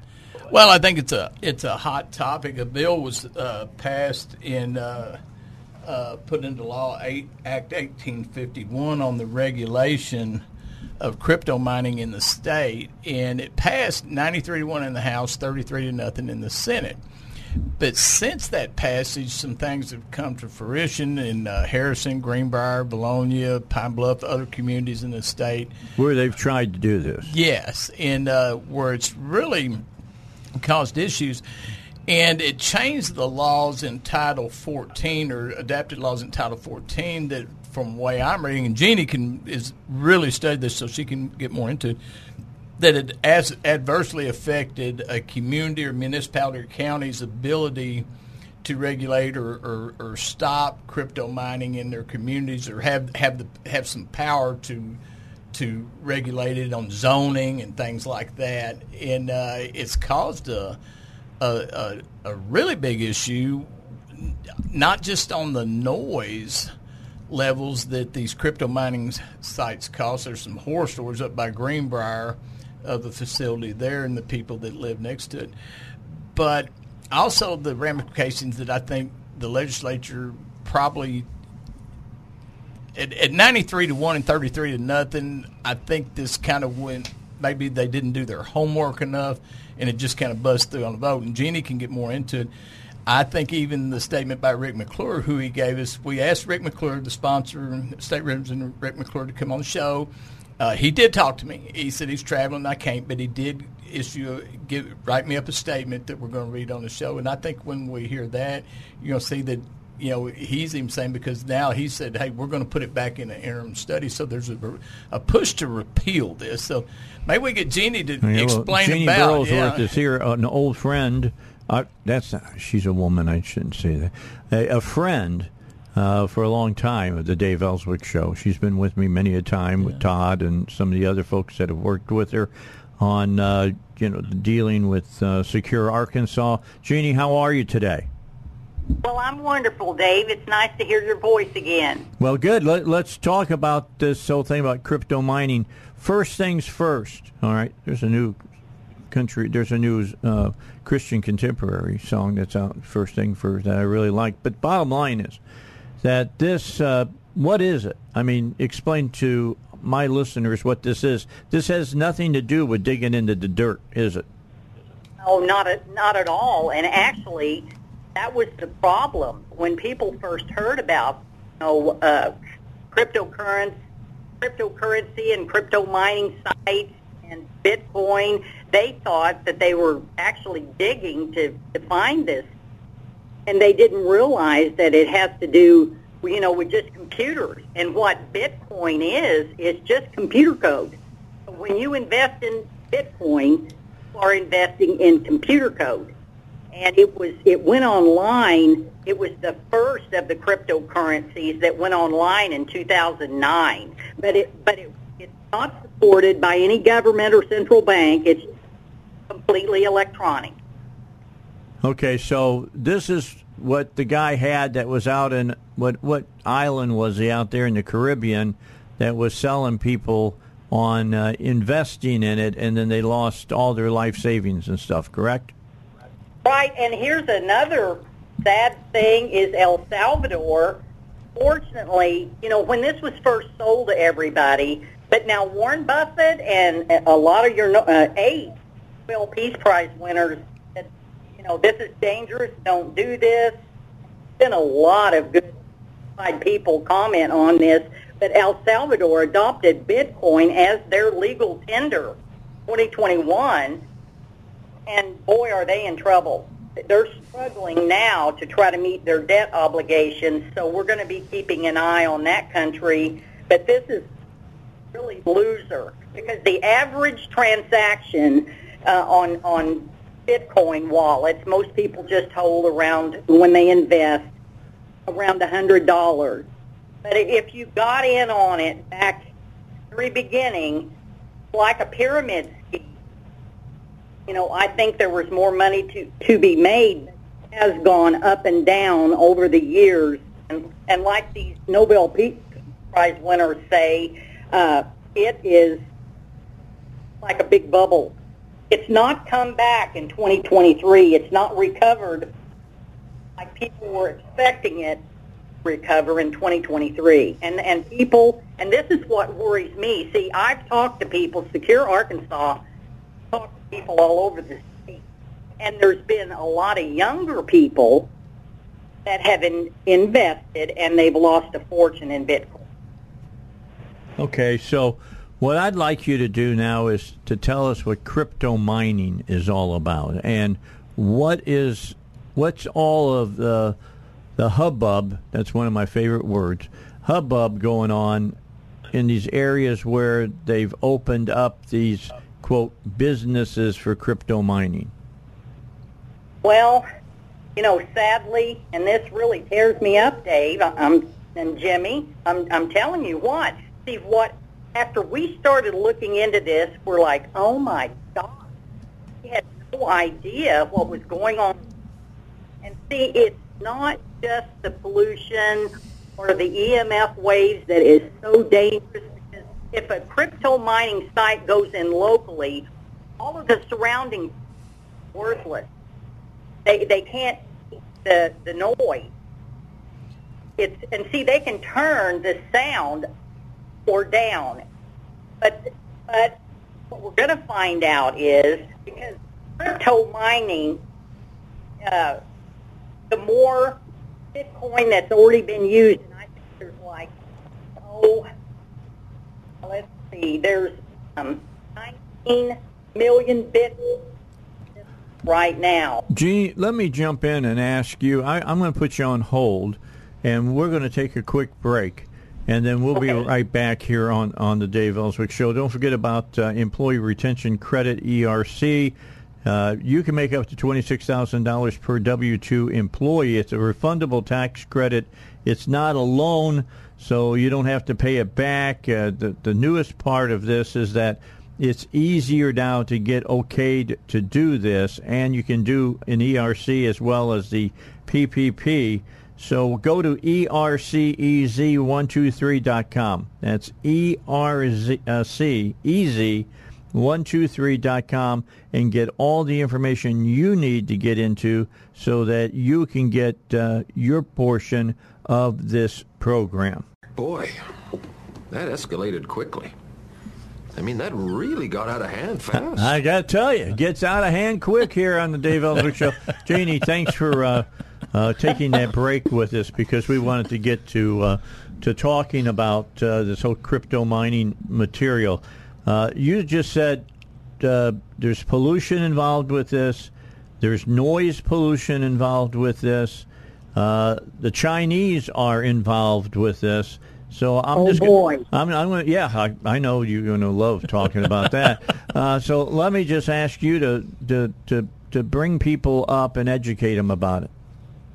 Well, you know, really what got all of the locals here in Arkansas so upset is these are communist Chinese operatives. That's just the best way to put it. And I was reading just recently an article out of the Santa Barbara News, and see, this, this is not just Secure Arkansas opinion. This is coming from the U.S. top intelligence official, John Ratcliffe, and he warned that China is a is a threat to democracy and and our freedom since the Second World War. Well, yeah. And, and Mike, Mike Pompeo, Secretary of State, Christopher Wray, the FBI chief, they said they're, we're not under any type of illusions about the threat of our personal lives to our economic security and our liberty that's coming from communist China. And see, I was just checking this morning just to make sure I could get a, a July update. And basically, the Telegraph is saying that tensions between the West and China show, show no signs of easing. So see what these crypto mines do is go in, Entergy has done a contract with them, and they go in and hook up to our substations, which is definitely affecting our power grid. And we're being warned and warned and warned about this power grid hookup. And, you know, uh, I guess what has, from the Santa Barbara News, I mean, you know, on illegal immigration, we've been at the forefront of that for years. Yes. And I'm just saying there's a lot of Chinese nationals coming across that border. And see, the thing of it is, is they've got Chinese police stations, and see, they can get in this country and hook up to their operatives. And this is what this Santa Barbara News is basically saying. They're saying, why do we allow, allow about 300,000 Chinese students in America that work in high-tech areas and uh, military and, and commercial new technology by Chinese nationals that's coming over here, our universities. And then they ask, do you know that the Chinese companies are now buying up American private uh, K through 12 schools all across the country? And they're all in our universities, and professors are paid by them. And, you know, here's another thing that we've got to consider. If we look at this, and that's what Secure Arkansas has done, is we have looked at the dangers that is imposed on this country. And right now, of today, they have us surrounded because they own 96 seaports in 53 countries. But if you look at Miami, Long Beach, Houston, Los Angeles, and Seattle, they definitely have the strategic advantage there and, and, and potential control over the shipment of goods there. All right, let me let me jump in and ask uh, this question because I want to go right back specifically to the whole thing of crypto mining, and that okay. is you said that they're hooking up to our electric substations. Explain yeah. what you're talking about. Okay, there is electrical substations in every area, and see what they do is you know, they go in and they hook, they have all of these computers and these computers, and it takes a ton of electricity, an ungodly amount of electricity to operate these crypto sites from, you know, our electrical supply. And it, and honestly, our electrical supply is is just not so much. And Texas found this out. The state of Texas paid a heavy price they lost about a hundred lives by that. You know, they let the Chinese come in there and and uh, set up their site, and it's extremely dangerous on what happened there because they finally had to ask them to shut down, and they ended up paying millions of dollars. I think around 18 million. You know, uh, back to um, that uh, the electric company had to pay the Chinese people, you know, for shutting down. So see, when you enter a contract in with these people, you're doomed. And, and this is going to really fall immediately, right now, immediately. If I could send out a warning, our justices of the peace and city councils better have a heads up because really things are getting out of control very fast. And I just found out last night late that they have uh, trying to get a permit in Monticello, and they've already brought their amps out to the site. They're so sure they're going to get that permit, and that'll ruin Monticello. That'll just cripple Monticello all to pieces.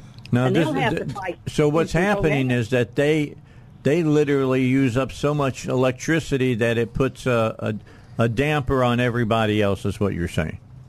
Yes, and drives up electricity rates. Okay. And and and see, it takes it takes talking about resources. See, there's a ton of water that has to be used to cool down these computers because they're so intense.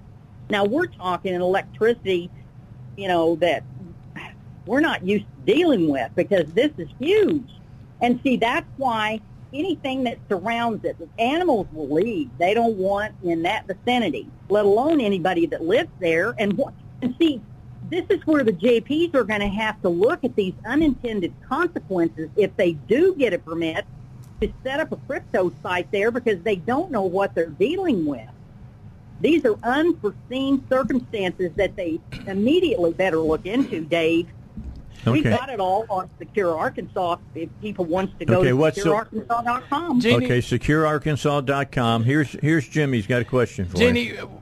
uh, Act Act 851 was uh, was signed by the governor after the last legislative session, and to create the Arkansas Data Centers Act of 2023, and to clarify the regulation of the digital asset mining business. It was passed 93 to one in the House, 33 to nothing in the Senate. Since it's been passed with this, and a lot of work you have done that has brought this up, there is a actual pushback to repeal this act. Tell us where this act went wrong. Well, see what this was all unintended consequences. They didn't realize that this is just what the crypto mining people wanted. I mean, they set back. You know, we're being faced with the uh, central bank digital currency, and so if we go cashless, there goes our independence. And and see, this just drove in the Chinese to come in here and set up because they can take advantage of us with you know our electricity. Now remember, China and Russia both kicked out the crypto miners, and this act see just made it possible for them to have advantages. Let alone with House Bill 1654 that Dismayne, I believe, fraudulently presented. Because see, and we've talked about this before, Jimmie. Because see, this was the end of session, and everything was being crammed through with lightning speed and they suspended rules they did everything if you want to read about it we've got an article called fraud, fraud at the capitol that explains all about what happened and we have the footage where uh, Dismayne gets up and pre- presents his bill and, and then Senator King says does that have anything to do with uh, either Bitcoin or crypto mining I can't exactly remember it's on the video and Dismayne says no, not that he knew of, which I believe he did know. And see, this is what I'm concerned about is BlackRock and China are all tied up together. And the problem with some of these legislators is they could be bought off.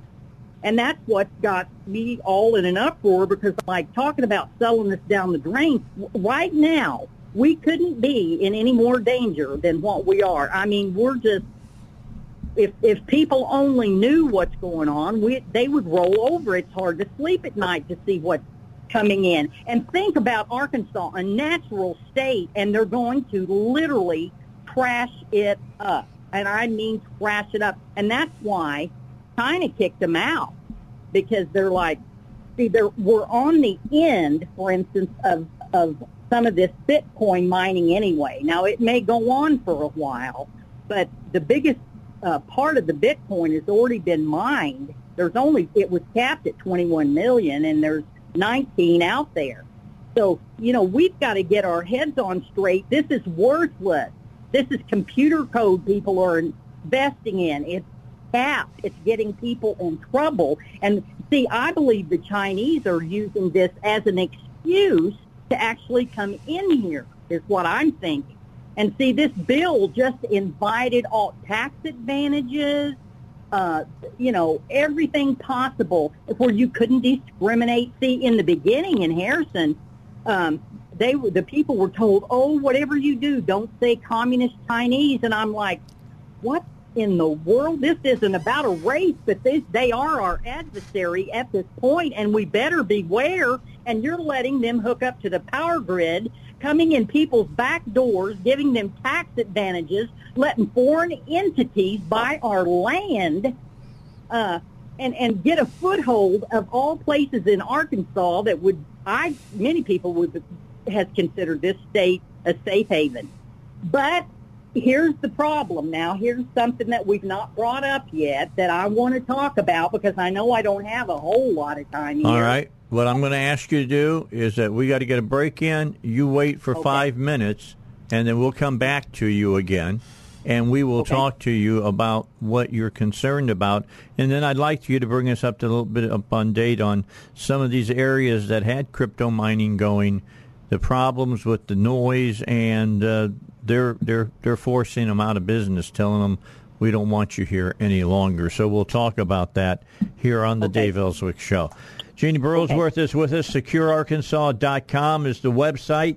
You can read all of their material right there, and they'll be happy to talk to you uh, about those uh, the stories if you just send them a couple of uh, messages. They they read your messages.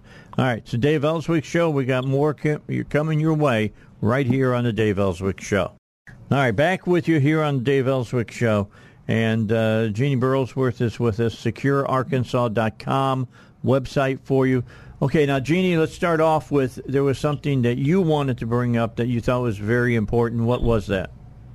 Well, it's it's just the amount of communist Chinese that are coming in, and and see the thing about this, Dave, on these crypto mines is we investigated all the players, and immediately when we started investigating the players and who hooked up at the Chamber of Commerce and different things like that, they started uh, hiding uh, on LinkedIn. One of the ladies that made the deal in Harrison was involved on it. She she took all of her information off of LinkedIn, and you can trace these players back straight to Beijing.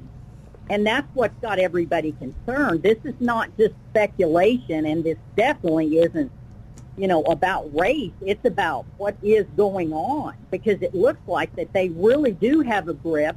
And the thing of it is, is I don't know if you all are aware of this, but but basically a Chinese company bought about 79% of Tyson. And see, they've got Smithfield Foods. They, they bought them several years ago. So they've got control of our food supply, you know, and they're, and they're in our water. I mean, I, I did an investigation on our water and we can't afford, uh, to give them all this water and, and uh, to, to cool their, uh, all these electrified computers that's just running at full speed, and it's it's so dangerous. Anybody that's around these crypto sites, it's, and there's armed guards in there, and I I can't say much more than that, but we're looking at some pretty heavy duty stuff here, Dave. This is not you know play, and this really isn't debatable. These are facts. Okay, I want to want to hear from the uh, representative that ran this bill, and he sent us a a, a written response because he's out traveling right now. And who is this again, Jimmie? Uh, State Representative Rick McClure. And to Jeannie's point, he did acknowledge that there the the problem with foreign country Chinese ownership. But I'm going to read the, the statement that he gave for the show, and it's over the past few years, there's been notable growth in digital asset mining in Arkansas. Act 851 is the first regulatory act that intends to protect Arkansas power grid and regulate power providers. We wanted to make sure that our power grid could provide power without overload and that there would be plentiful power for all Arkansans. Similar bills from Missouri, Mississippi, and Montana were used to see how other states were dealing digital asset mining. Entergy, electric co-ops, municipal association power providers, and Public Service Commission all understood the intent of the bill the Association of Counties and Municipal League, there's those two organizations again, by the way, uh, Municipal right. League reviewed the drafting process and took a position of neutral on the bill. Act 851 gives a list of laws that digital asset miners must follow. In short, they must follow all the laws any other industry follows. That would include any city, county, state, or federal laws that would also include environmental and sound guidelines. Act 851 does not address this is important, folks. Act 851 does not address any industry specific noise issues, just reaffirming existing laws. HB 1799 and Act 851 was approved 93 to 1 in the House, 33 to nothing in the Senate. No one spoke against the bill in committees or on the legislative floors. In the weeks following, there have been several reported situations of problems with noise generated by digital asset miners. Large digital asset mining operations without sound abatement can be a problem. They can be loud and annoying. Act 851 was not intended to, to address industry specific sound other than current guidelines that would be enforced by the Arkansas Department of, of Environmental Quality and the federal EPA. Act 851 does not change city zoning, commercial, and industrial zoning guidelines that should already include noise restrictions. The, the same to be true in industrial parks. The, now here you go, Jenny. This is what you were alluding to. The valid concerns of ownership by countries not friendly to the U.S. will need to be addressed, but unfortunately, was not included in Act 851. Act 851 is now in legislative interim study. The discussion will continue on how best to address the valid concerns expressed throughout the state. Now, I appreciate Senator McClure's uh, a statement. Like I say, I talked to him about coming on, and he was traveling, but uh, I think he does. I think that's an admission that they Yeah. they did not they did not take the concerns of of, of China on owning a lot of this, and they should have. And so, uh, Well- what are you thinking? Well, here's what I think. I think some of them did know because Joshua Bryant of Rogers was the senator that sponsored 1799. And the thing of it is, uh, he, you know, we know who he gets his campaign com- contributions from. And I just told you Tyson has sold out 79% of their business to Chinese investors. So here we are. And see, here's what the public needs to be aware of. When we're talking about investors, boy, oh boy, you better understand that this is through Black BlackRock. It's going to go all the way back to China, and your house could have Chinese investors, and you not even know it because BlackRock buys up houses on purpose. Now our country's being torn up slowly but surely here, and they've got us surrounded.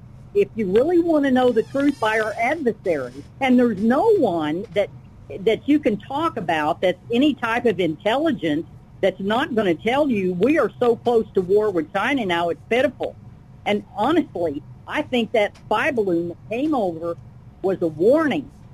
It wasn't just surveillance, but see, they're buying this farmland right near some of these military bases. That's going on all over the place, and I don't care what state, every state that has gotten involved with this crypto mining, because we've been checking this out too, everybody is in an uproar. They're concerned. They want out of there. They don't know how they're going to sell their property. This is, un- there is no good thing, no good thing going to come from this. Nothing. This is actually, I believe, a tactic. And see, what we also looked into is we have an article online about mysterious Chinese guests around Conway Greenbrier area. And see, there's where they've got these private planes that fly in and out, and these same players live in that area. We put the man's name and everything on the house they stay in, but these are Chinese cartels that are coming into Arkansas. And yes, this is a very volatile, dangerous situation, and it's going to be up to the JPs to get their heads on straight real quick. Well, I'm going to be honest. I'm going to go one step over what you're saying there, uh, Jeannie, because we've talked about Chinese buying up land in the United States. It comes down to the state legislatures. now that that's where it comes down to, and uh, I'm going to start getting more and more state legislators on my show and ask if they're going to vote against this because it's. I'm hearing a movement in Arkansas that they want to put an end to it. That's right. They they oh. the state legislature just needs to say, look, here's the deal. You know, we're just not like, allowing to just phone our like ownership Iowa did. Yeah. Just like Iowa It's did here just happen in this recently. So, bottom line, I'm. Let me ask you one last question. I've got three minutes for you. Okay, tell us about Vilonia. Tell us about some of these other towns. How are how are they uh, getting rid of these firms, or are they? Or are they stuck with them? Well, and now actually, what is going on? Uh, the, the, like I said, the JPs are very concerned, and they're trying to do everything that they can to pass ordinances to see what they can do to get rid of these uh, crypto mining sites. Because see, they're they're all of them are realizing these unintended consequences and, just how horrible it is. So yes, they are working on it, and I believe there's supposed to be uh, some kind of a big protest. It's going to get out of hand. See what's going on right now, Dave, is people are waiting to see what the legislature and our governor is going to do. And so far, you know, things are, they're not really doing that much. And I do know there are some legislators that want, you know, uh, to go back and look at this and see what they can do to correct the mistake. Yeah, but for most uh, most of the legislature, it's just uh, it's just crickets, right? Is that what you're saying? yes. Well, they're afraid to make a move because who knows? See, this is what more is going to be uncovered as time goes on. I've I've got some stuff that I haven't put out yet, but I'm going to tell you, uh, a lot of these legislators may be scared to death, Dave, because they may have been bought off or whatever. I mean, BlackRock says says they can they can buy a senator for ten thousand dollars. That's a a statement from one of their main spokespeople. Now that's all you So- got. You only have to say BlackRock, and you you know you've got me on your side. I mean, Yeah. to be honest, I have no good things to say about BlackRock at at all. Well, listen, we're out of time. Let's do this again in the near future, and maybe I can get you to come up and, and sit down in the studio with you with us. You think that- think we might be able to do that? Possibly. Okay, because we're getting ready to put cameras in here. You'll have to come and sit down and be uh, be on the internet visibly. All right. Keep that in mind. Sounds All right, good. Jeannie, it's, it's a pleasure talking to you again. Thank you so much for being part of the Dave Elswick Show, and we'll talk to you uh, very soon down the line here. All right. That's, Okay, goodbye, everyone. Bye bye now. That's Jeannie Burlsworth from Secure Arkansas. SecureArkansas.com. You can read about all what they've dug up on their uh, website. Let's get our last break in, and then we'll come back. And man, I I haven't I haven't turned Suzi loose yet. I'm going to turn her loose when we get back. Oh, we got, God. we got some. Hang good- on. We got some things to, we got to talk about. I mean, seri- there's some serious things that we got to talk about. The Ryan Mallett thing. That that wasn't serious when you look at the things we're going to talk about. Hillcrest Designer Jewelry. Uh, we're in that time. Weddings are galore. You know, you you you ladies out there that are going to be you know maids of honor and stuff. You know what I'm talking about. You know all that money you're going to spend on shoes and dresses and and all the right.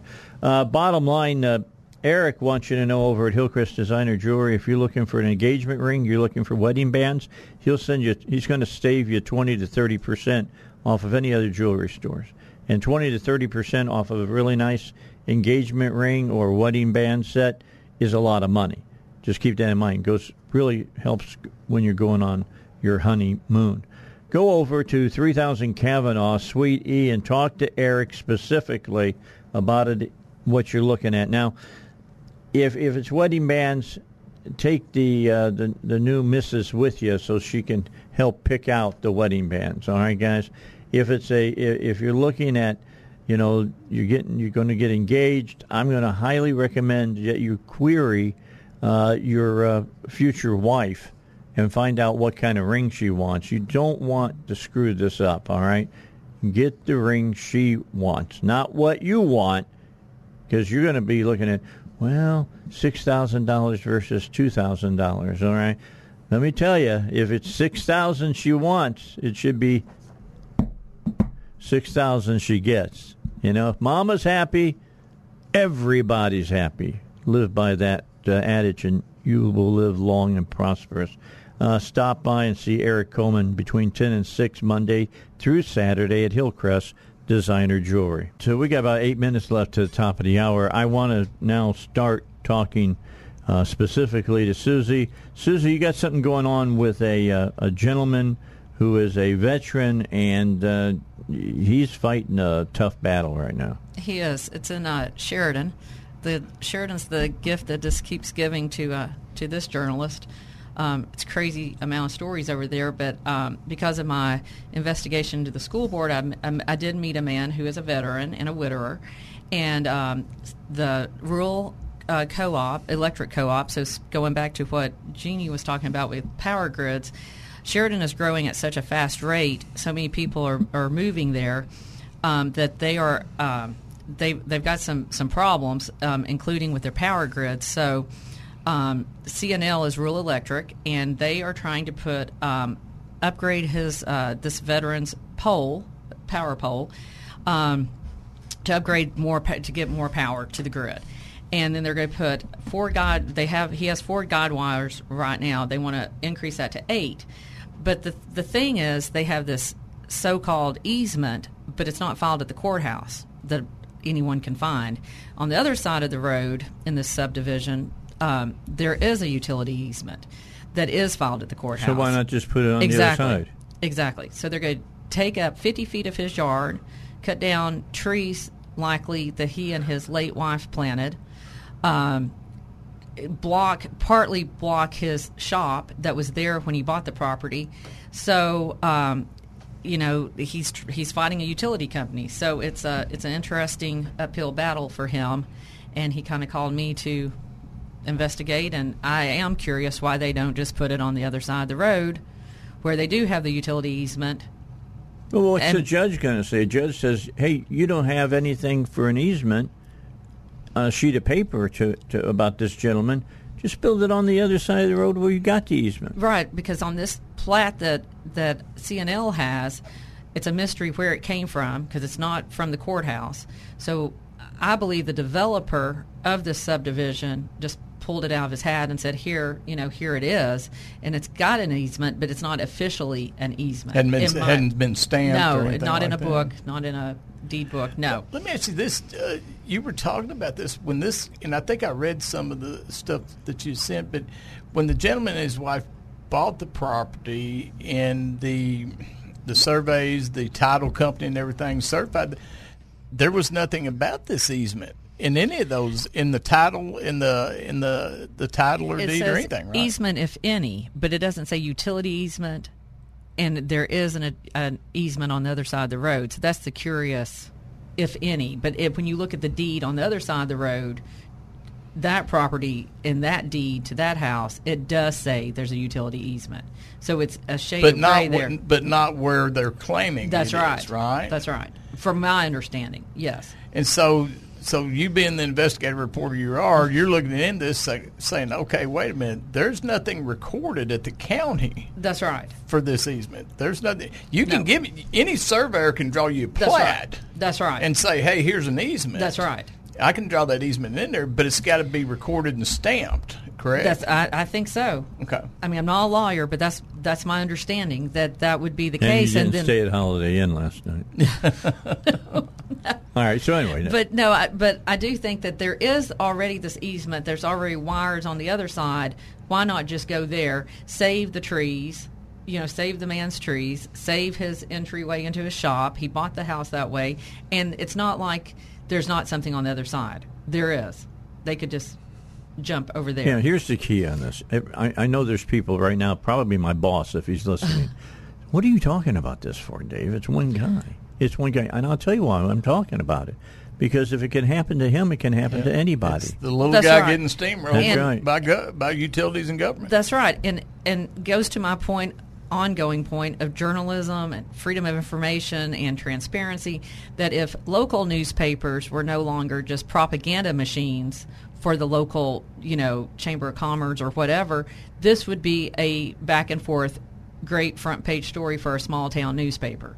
But when small towns start to lose media, things go under the radar. And when they want to work with their advertisers, That's right. worse than they want to work for the yes, truth. That's right. So I'm all about the truth. Yeah. So is this utility company or they? The guy, I'm assuming the guy's gone to him and said, "Hey, wait a Yes. minute, man, you're about to do all this. What is the Yes. utilities company company's response to this guy? That they can do it. They just And the they're and- telling him to kick rocks. We're going to do whatever we want. That's right. And then he reached out to the attorney general's office, who sent him a copy of his deed and that mysterious plat that is not recorded that I can find. The mysterious plat, and I've asked, where did it come from? I've asked everybody. Well, it should So- be No answer. It's either Well- if it's it's either at the Grant County Courthouse or it doesn't exist. I don't think it exists. Yeah. Okay. So, But um, why is the attorney general's office seeming to side with the great, utility company? Great question. All right. All right. So we'll keep you up. We'll keep you up on this. All right. We'll yeah, this kind of on kind of gets your your back up a little bit. Well, doesn't it? this, You know, this is going back to Yeah. look. I've been in a position like this guy has been in before. Uh, I lost my gig at a radio station, and what they were doing was illegal to fire me. And I came up uh, with them, and and I I said, uh, look, I'm going to fight this in court. And they said, go ahead. We got more lawyers than you do. We got more money that than you was-. That's Yeah. exactly what they were Yeah. telling me, Yeah. and they were right. They did. Just so happened that I had a few friends in high places that decided to help me out and did some pro bono work for me, and I got some money out of it, which I should have, uh, but that pro bono work turned into they made some other money somewhere else, and they made quite a bit off of it. And uh, I didn't make what I, I should have. I should have made pretty close to half a million dollars. I can tell you right now, I didn't make that much by a long shot. All right, we got to take a break, and when we come back, uh, we've got more about Southern Arkansas right here on the Dave Elswick Show. You know, Where's the. Tylenol? You know how many people I could apply what Chevy Chase said to? Oh, in my lifetime? Yeah, I mean a lot, Yeah, I mean I can think of fifty right off the top of my head. and without the edits. Yes. Oh yeah. yeah, I'd say like we said it down in Lonoke County. Yeah, I'm, I'm just be honest with you. All right, so in the studio with me, I've got a couple of great people. I've got Jimmie Cavin, who's here. He's every every Wednesday, and also every Wednesday is uh, Suzi Parker. She's part of the show now. Yeah. I'm loving this. This is like muckraker central right now. That's exactly where we're at. All right, so Suzi, you had some other stuff that uh, you've been digging around, and lo and behold, it's red clay you're finding. That's it. Oh, am I on? There you go. There you are. We'll There I you. am. Okay. Um, yes. What else have I found? Well, I'll give a bus driver update out of Yeah, what's go- what's going on? Are they still living the kids on the side of the road? Well, you know, school's out. Well, that's true. School's out. Um, but um, I think they're still losing bus drivers in Sheridan. I mean, I do report on other towns besides Why are Sheridan. Why are they losing the bus drivers? Is there Pay. any reason? Oh, it's pay. It's how much? How much they paying their bus drivers? Eleven dollars an hour, or Something something like that. Okay. but starting, I think you get 10000 12000 a year, maybe. In Pine Bluff, they're offering 23000 If you've never, if, So- yeah, if because if you've never driven a bus with a busload of kids, then don't don't say, well, eleven dollars. That's pretty good money. You have never driven a bus, Right, it's a part-time job, and you know, but um, I was told that they have lost more bus drivers, so they already were short. The school system was already short bus drivers, so we'll see come August How how many the- do they have? how many they have and how that first day of school goes with hopefully no kids on the side of the road, but we'll see. School districts constantly struggle on on keeping bus drivers, but Sheridan is really so. Is there is there more to it than just the pay? Is there is there an administrative issue where people are going to look? I'm just not going. I'm not going to work for Or these is it people. is it just uh, uh, how much you got to drive? I mean, Well, that's I- a large area. Yeah, I think it's uh, I think it's the pay. It used to be um, that if you were a bus driver, you could take on other jobs at the school during the day, like you know, work in the cafeteria, be a janitor. But now they outsource a lot of that through. Mm. So so that stopped under. Um, this former superintendent Jared Williams, who you know I'm investigating because now he's in Cleveland Right. County, and we're Paying in for his house. That's right, in White County. So the bus driver thing, I think it is a large. That is a large district in that it straddles both Grant County and Saline County because it's got East End, so it almost goes into Little Rock. You know, it goes to the edge. Area-wise, it's yes, very and then it goes all the way down to Dallas County, to the edge of Cleveland County with Grapevine beyond, and then Leola toward the west. Which So- means you start earlier, Uh-huh. you end later. Yes, and then you've got drivers who are being harassed by students, and then drivers who are being harassed by parents. Then they've got a, a uh, their tech uh, their text messaging system doesn't always work and doesn't let parents snuff. know that their kid did not get picked up. So it's just it's really just a complicated situation. Can of worms. Can of worms that I fell fell into, but also nearby districts are luring drivers. Well, two things: either Away. drivers are just like, "I quit, I'm done. It's just not worth the money and the headache," are they're jumping to like Pine Bluff is paying twenty thousand, twenty three thousand dollars a year starting. That's double. That's double for uh, five hours, roughly a day. Um, so you know they've got comp, and that's right next door. So there's that. So it's a it's a it's a troubling situation for the school district in that for the kids and the parents who depend on um, buses. Well, I'll, I'll see if I can't get somebody on from the that takes care of the buses down there, and talk to them about, you know, why do they think there's this problem? yes, that would be Dennis Emerson. Okay. All right. I'll see if we If can. it's We'll give, uh, things look, if, it, if it's just that he needs drivers, we'll be happy to talk to people, uh, talk to him on the air, and maybe Yeah. give him a little, you know, boost to get some people. Yeah.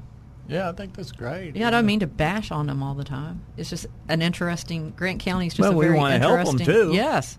I mean, I'm, there's got to be a reason why they're having problems with this, so we'd like to talk Can't, can't about teach it. them if you can't get them there. Well, you know, and the other thing was parents wanted to address. This will go right into your segment on freedom of information.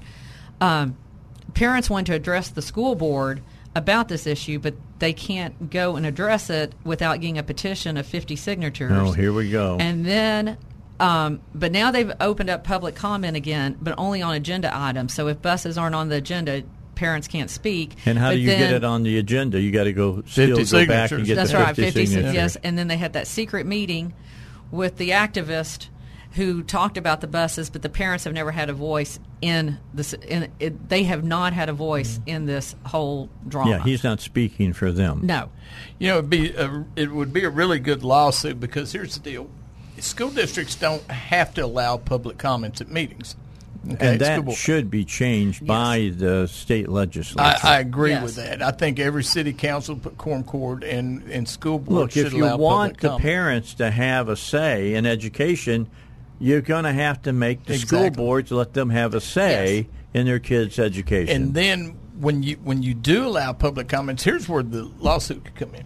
Because once you once you say, okay, we're going to open up an open public forum, okay, then First Amendment rights apply. Yes. And so you should be able to go up there and talk about anything you want, not just what's on the agenda. So because they made an open public forum, it should be a really interesting question for Joey McCutchen or Robert. Uh, but I contend because they created that open public forum, they can't limit your speech. And so they can't limit it to agenda items. Does that make sense? Yes. And this would be an, actually a really good topic for Joey or Robert because a lot of school districts will do that, but they limit city councils and Yes. courts will do that and say, hey, we're going to let you talk, but only on agenda items. Well, Little Rock, uh, my school district, Conway, they allow open public comments. Boom, you say whatever you want. North Little Rock does. But in, in Little Rock, city directors' meetings, in public comments, you can get up there and talk about whatever you want Yeah. and and which is the way it should be. So, I I think actually there is a lawsuit there. Probably. Um, I just want to stand corrected on the hourly rate. It's actually All right. about twenty dollars an hour. Okay, right um, now in Sheridan? Yes. Okay. But but you know that's for five hours roughly a day. It's a part time gig, About $100 a day. maybe. Well, let's all talk, also talk about the fact when we say five hours, it's not five hours in a row. What you got to do is get up, go in the morning, take Yes. the kids to school. Then- Then, you get out. Then you got to wait till the end of the Mhm. day, and then you. So it's it's it's not just five right it's like there. a, it's like a full time job, Yes. but it's really only part time. Yeah, and then you have extracurricular activities that you need buses for. Yes. Uh, uh, yeah, you know, events and things like Mhm. that. So there's there's a lot more to it than people think. Plus, you know, twenty dollars an hour is is not enough for me to actually babysit disrespectful kids either. Right. I think that's where some of this is coming in. And I, I, I also want to say that Sheridan did allow public input until December 2022. Then it was taken away. But now I'm told they've brought it back. So But is it with that uh, stipulation? the agenda, I think. Yes. See, that's and you know, Cabot does a similar. Actually, Cabot, you have to submit in writing what you want to say, and then Tony Thurman, the superintendent, Mm-hmm. approves it. And I'm, I'm, I've said for a long time, and when they're ripe for a lawsuit, it's just a matter of somebody right. filing. Well, so and it got taken away under a new administration. Just to clear it up, a new superintendent came in last fall. But Um, and it is only on agenda items. That's correct. Yeah. So I think um, I just think that parents parents are the ones that deal with the kids. I mean, they would be the ones that if the kid had a discipline problem, they would have it's their kid. I just think parents should have a voice in the in the school, whether it's about buses or whatever. And let Yeah. me just say, if a kid is acting up on the bus, and uh, at that point, then the the bus, the guy that's ahead of the bus, the bus czar or whoever he's called, should have a meeting with that parent about that child, and if they can't come to an agreement, that's when school board gets involved. Well, and the, the administrators have the the the right to say, hey, you know, you can't ride the bus anymore because of your. but that's what I'm actions or- saying. Yeah, right. That's what it comes And, down uh, to. That person needs to be removed from the bus. And there needs, and we live in a day age. There's no reason not to. There needs to be cameras on every bus and GPS on every bus, and then that that takes care of the. Well, did Johnny really do this? Well, yeah. Here's the video of Johnny doing it. Yes, and so many cameras on buses do not work. Yes, there's you- that. that's there's, right. They have Yeah. them. They've spent the money to buy them, Yeah. but they don't work. Um, but I, I know I sound like a broken record about that secret meeting, but it really does kind of burn me up that two school board members met with this so-called Have you thought? Have you thought about filing Yes, suit? I have. Yeah, because that, to the, from what you described in the records that I've seen, it's open and shut case. Yes. And uh, yeah, But it is a judge here in Arkansas. well, it, that is one thing I would say. sorry. No, I, I agree. I, I think that I see things that are open and shut, and these people Well, come well, up. They pull, very- make things out of whole cloth. Well, I'm very much the uh, my friends. I drive my friends crazy, but I'm very much about right is right, wrong is wrong. Absolutely. black and white. Really, not very many shades I'm of gray, right if with any. you on that. And so, you know, yes, it does seem like it would be open and shut, but I, I, I agree, and there's there's home court cooking in, in judicial systems. We all see it. I mean, it, in it, That's it's a right. If you want something for the left, make sure you get it heard in Pulaski County. That is well, I can tell you. Well, here's another thing with FOIA. If you can get it heard in Pulaski County, the judges in Pulaski County lean towards FOIA more than they do towards government agencies. Yeah. And I think it's because they want to prove their power. They want to look at Frank Scott and these other people and go, you know what? You may be the mayor, you may be the government agency here, but this is my court, and I'm the judge, and they like that. They get, they really do get into a God complex. And Judge Fox is one of them when he changes constitutional law just because he, he doesn't agree with it. Yeah, right? because he's king. What Yeah. can I say? So- All right, we got to take a break. Uh, let's do that. Then we'll come back. We're going to continue. There's other things going on. This is this is the stuff that I want you to be, uh, you know, aware of. For the simple reason, be, you can have a direct impact in changing what you're hearing about today. If this was something dealing nationally, four votes in the House, two in the Senate. Yeah. That's what you got. Mm-hmm. Yeah, you, you and and you say you write him a letter and say you want to, you know, you want to sit in front of the Judiciary Committee and see where that gets you. Yeah. yeah. it won't be very. Might even get. No, it won't even get you a cup of coffee. All right. Let me let me remind you about uh, Pat Davis and uh, your health plan that you have, your health insurance. Look, you can have the best health insurance plan you want, but if you've got a, a deductible that's three thousand, four, five thousand dollars, you don't even scratch that health plan until you spend that amount of money, and that's a considerable amount of money before you get to use your health insurance. So what you want is you want a health plan that doesn't cost a lot, that has a low deductible and doesn't have any copays. I can direct you to a place that can do that for you, and that's Pat Davis and uh, your health plan man. Uh, you know, health plans they can do that. They're going to save you thirty to fifty percent on your health premium right off the bat. Think about that. What's your health premium? Is it um, you got a family of of, uh, th- of four? Let's say you got you, your wife, and two kids, and it's costing you maybe oh twenty two hundred dollars a month to have a decent health plan. So if they can save you fifty percent, that's eleven hundred bucks a month. Multiply that by twelve. That's saving you some major money right there. Plus, no more no more copays. They don't do copays. In fact, you'll get checks back from your doctor for going to see the doctor. So we can add those in, and on top of all of that, they'll reduce your deductible as well. You're going to save thousands of dollars over the course of a year. And that's the way you got to look at uh, insurance because you're spending multiple thousands of dollars over the year that you don't have to.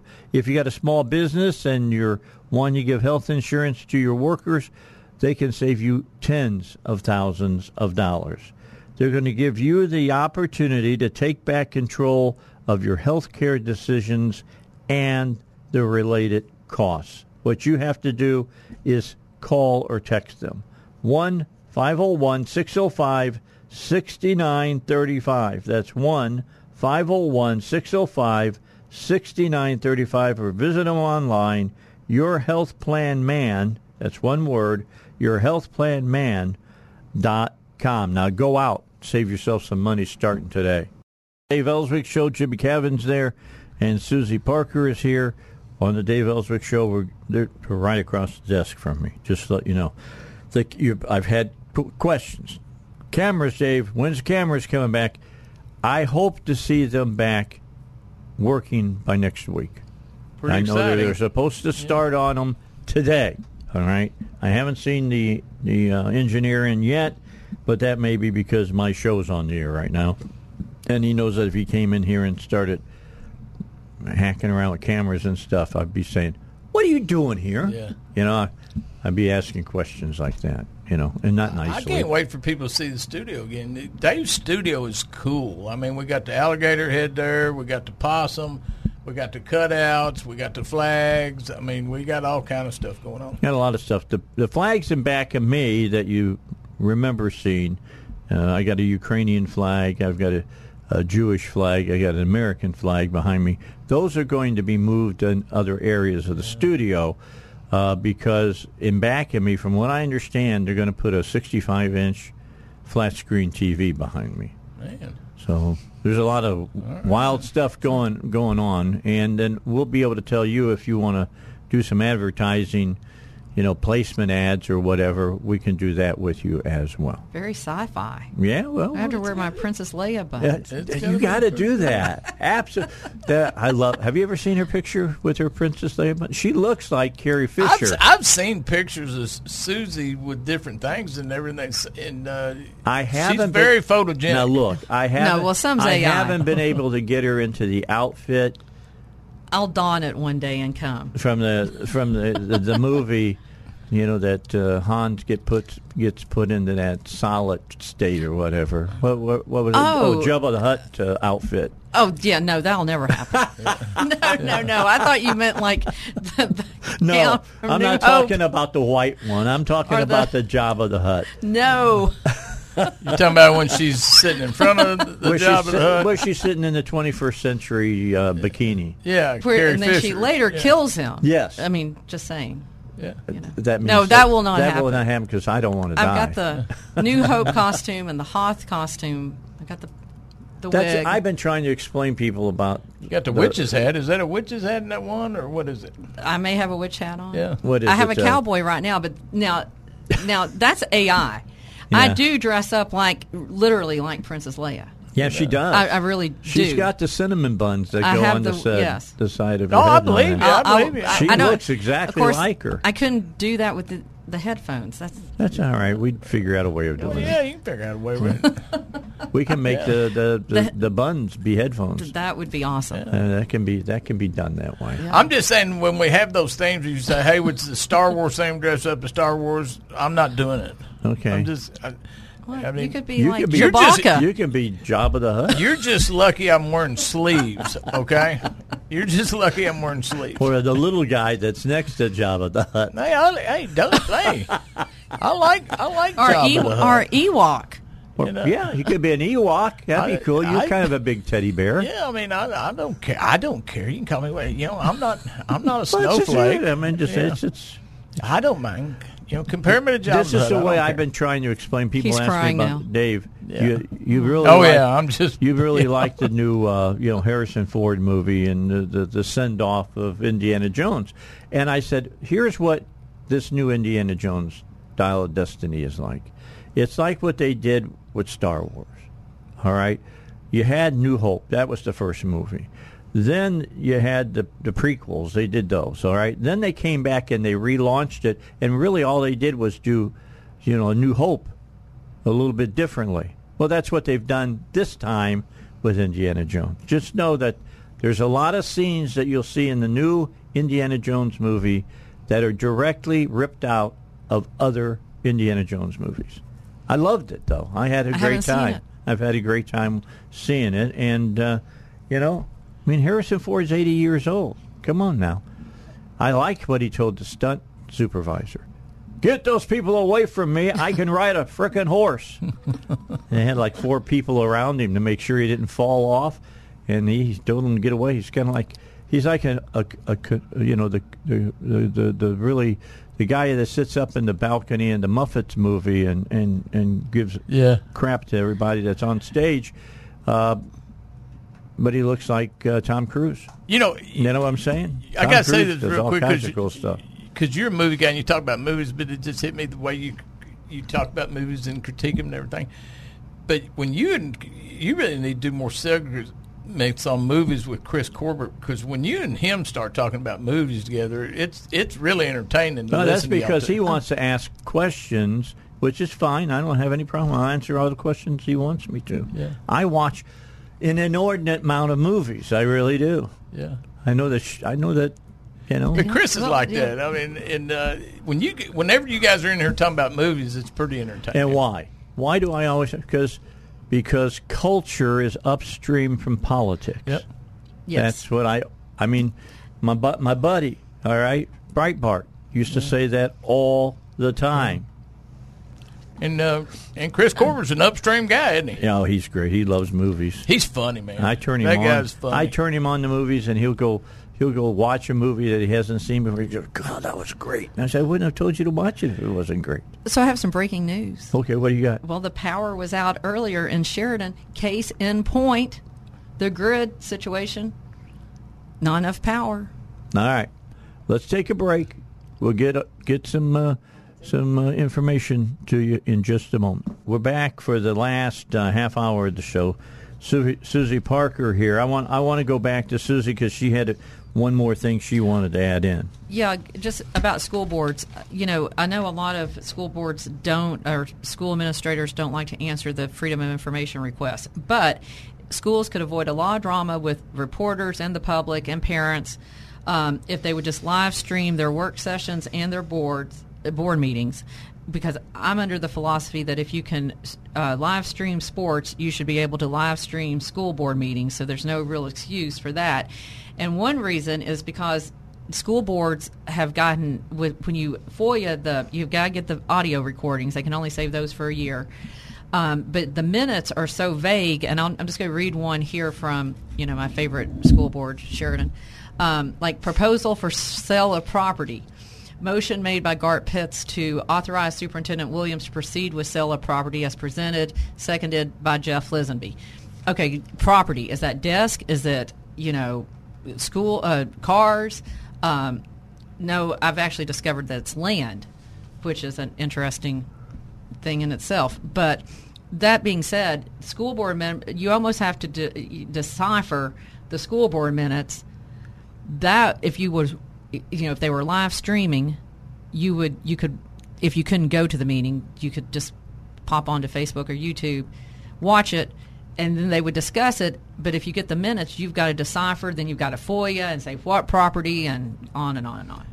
So that goes right into Some school districts do a good job with minutes. Uh, other school districts do a horrible Yes. job with minutes. But yeah, as as as far as FOIA go, you know, there's been a a hot topic is Attorney General Tim Griffin's uh, formation of a of a FOIA group because he wants to modernize FOIA, which that's that's not the case. What we saw in the state legislature is that State Representative David Ray, uh, State Senator uh, Brian Davis, Russellville, put forth a bill that would basically destroy FOIA as we know it, and it was supported by Attorney General Tim Griffin. In fact, when David Ray presented the bill to committee, he had uh, the, Tim Griffin sent his staff to present it with David Ray, and basically Tim Griffin's staff presented it and gave the reason why. So I thought what we need to take a look at is because it's been such a hot topic. Tim Griffin has written letters to the Arkansas Business Editor. He did one over the weekend uh, to the ADG. Uh, he's been on uh, uh, Capitol View trying to defend his group that he formed uh, to look at transparency, trying to defend them not being transparent. So let's let's look at the end game of what the AG wants to accomplish and what Ray and Davis want to accomplish. This was the piece of legislation that ran in the last legislative session and was defeated in committee. Yes, and it was a dogfight to get it going, to get it uh, defeated. But give you example. Uh, attorney communications, they what they want to see is let's give you example of school districts. Uh, and we talk about Bequette, Billingsley, and Kees Law Firm on hear a lot, right? Okay, what they want to do is make exempt that any communications or anything to do with the attorneys for a school district or a city or a quorum court are exempt from from public being able to see it. And their defense was in the committee meeting. I remember it like yesterday. Said, "Well, it's like attorney-client privilege," for, and they made the case like if you, Dave, if you hire an attorney, you've got attorney-client privilege mm-hmm. from them. Mm-hmm. Well, the, here's the problem with that though. We hired the attorney. The taxpayers hired the attorney and so the it, so the taxpayers are paying for it. So we should see that. Like I'll give you an example. So in that case, I'm I'm open to talk to my lawyer about anything, as far as that goes. So if they're law if they've got a lawyer who's uh, talking to the uh, the school board, if we're paying for it, we should know what that conversation is. Sure, I'll give you an example. You had the deal at the school board meeting where the attorneys came down and met with them about training, right? Well, under this law, they wouldn't have to do that in public, and all that would be exempt. I'll give you another thing. We talk about all the billing from attorneys that the taxpayer pays, right? Yes. All right, and um, Dave, you and I have done shows where we've talked about detailed billing from Bequette Billings. Kees to school yep. districts. All right, if if Tim Griffin and Ray have their way, I can't get those invoices. Right. They're exempt. We can't see what the attorney And I don't charged. understand why that is. Why is it Why? that they don't That's- want those to be uh, made? I mean, again, we got to go back to who's paying for the lawyer, and Yeah. it's being paid for by the taxpayer. That's right. They Exactly. they Our have every right in the world to know what how much of their money is being spent on the lawyers. You just said the key thing, though. It's not the. It's not just what they're trying to do. I'm still trying to get that answer as to why you want this. Give, give me. Please explain to me why you think that the taxpayer should not be able to see these records.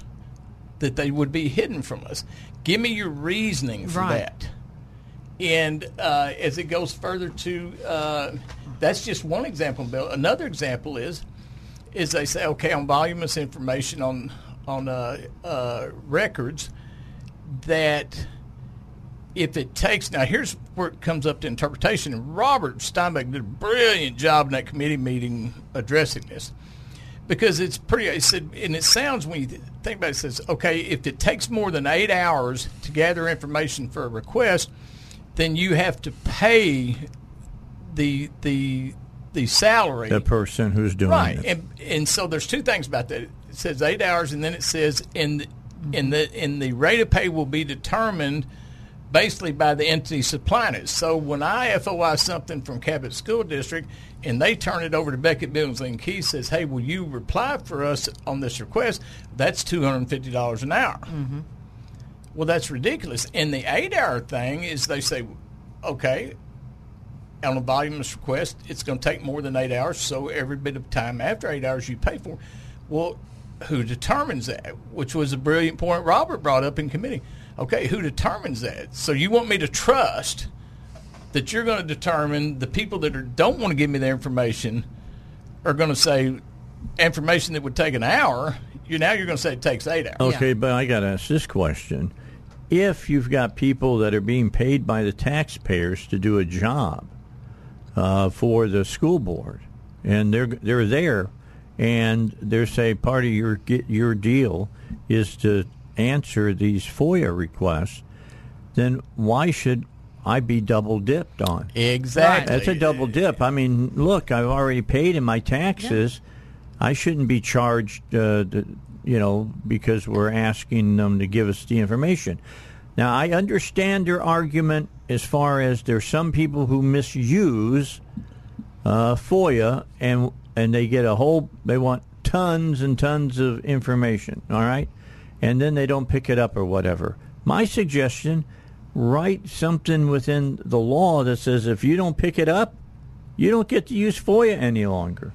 Well, there's ways to there's ways to try to look at abuse besides taking. We've talked about it. You've made the gun comparison. Besides taking our rights away. Yeah. And and so it's a situation where yes, you are doubling them because we've already paid for it. The information belongs to us. But in your situation, they they try to make that an argument that people make FOIA requests and then don't pick them up. Well, the reality is very seldom is it done in paper form because mm-hmm. they can charge you for copies. Then everything is done electronically. All the most ninety eight percent of the requests are requested Yeah, electronically. every, via, everyone via that I've email. ever had Yeah. comes back to me as an email. Yeah. And so, but they try to make it sound like that that's an argument. Well, people order it and they don't pick it up. Well, that's not that's not Well- even close to being an argument because that's not the reality. I was told yesterday that from a school board to somebody at a school administration person that they uh, that my FOIAs were were overwhelming and that they had to go to quote the dungeon to get these paper documents and I'm like well that's You get your- paid to do that. your job right Yeah. I mean that is you know and the other thing is going to school boards uh, going to schools you know they have state required information supposedly on their website I have found I don't know how many schools lately that has not updated that information since before the pandemic, before 2019.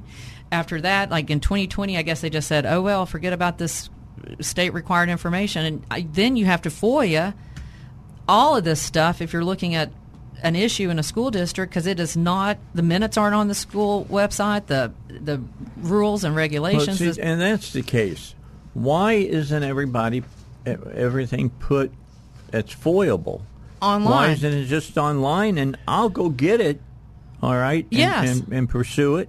You don't have to do anything. That's right. If it needs to be redacted, they can pay Cody Kees one time to redact it, put it out there.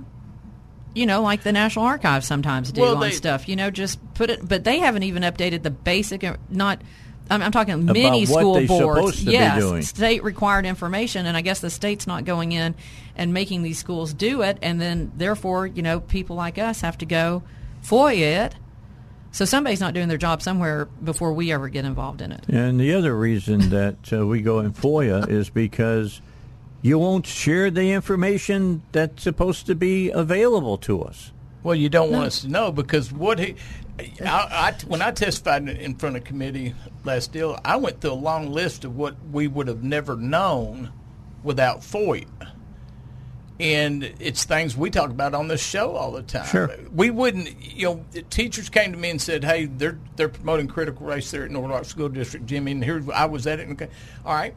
Well, under under under what Tim Griffin and David Ray want and Breanne Davis want, I would have had to pay an extreme, a large amount of money to get that presentation that I got to present to people, right? So we wouldn't. Well, I can't afford it, That we shared on the air here. right? So I can't. I couldn't afford to pay for it, and so what they want to do, it's a way for them to keep public from getting the information to report.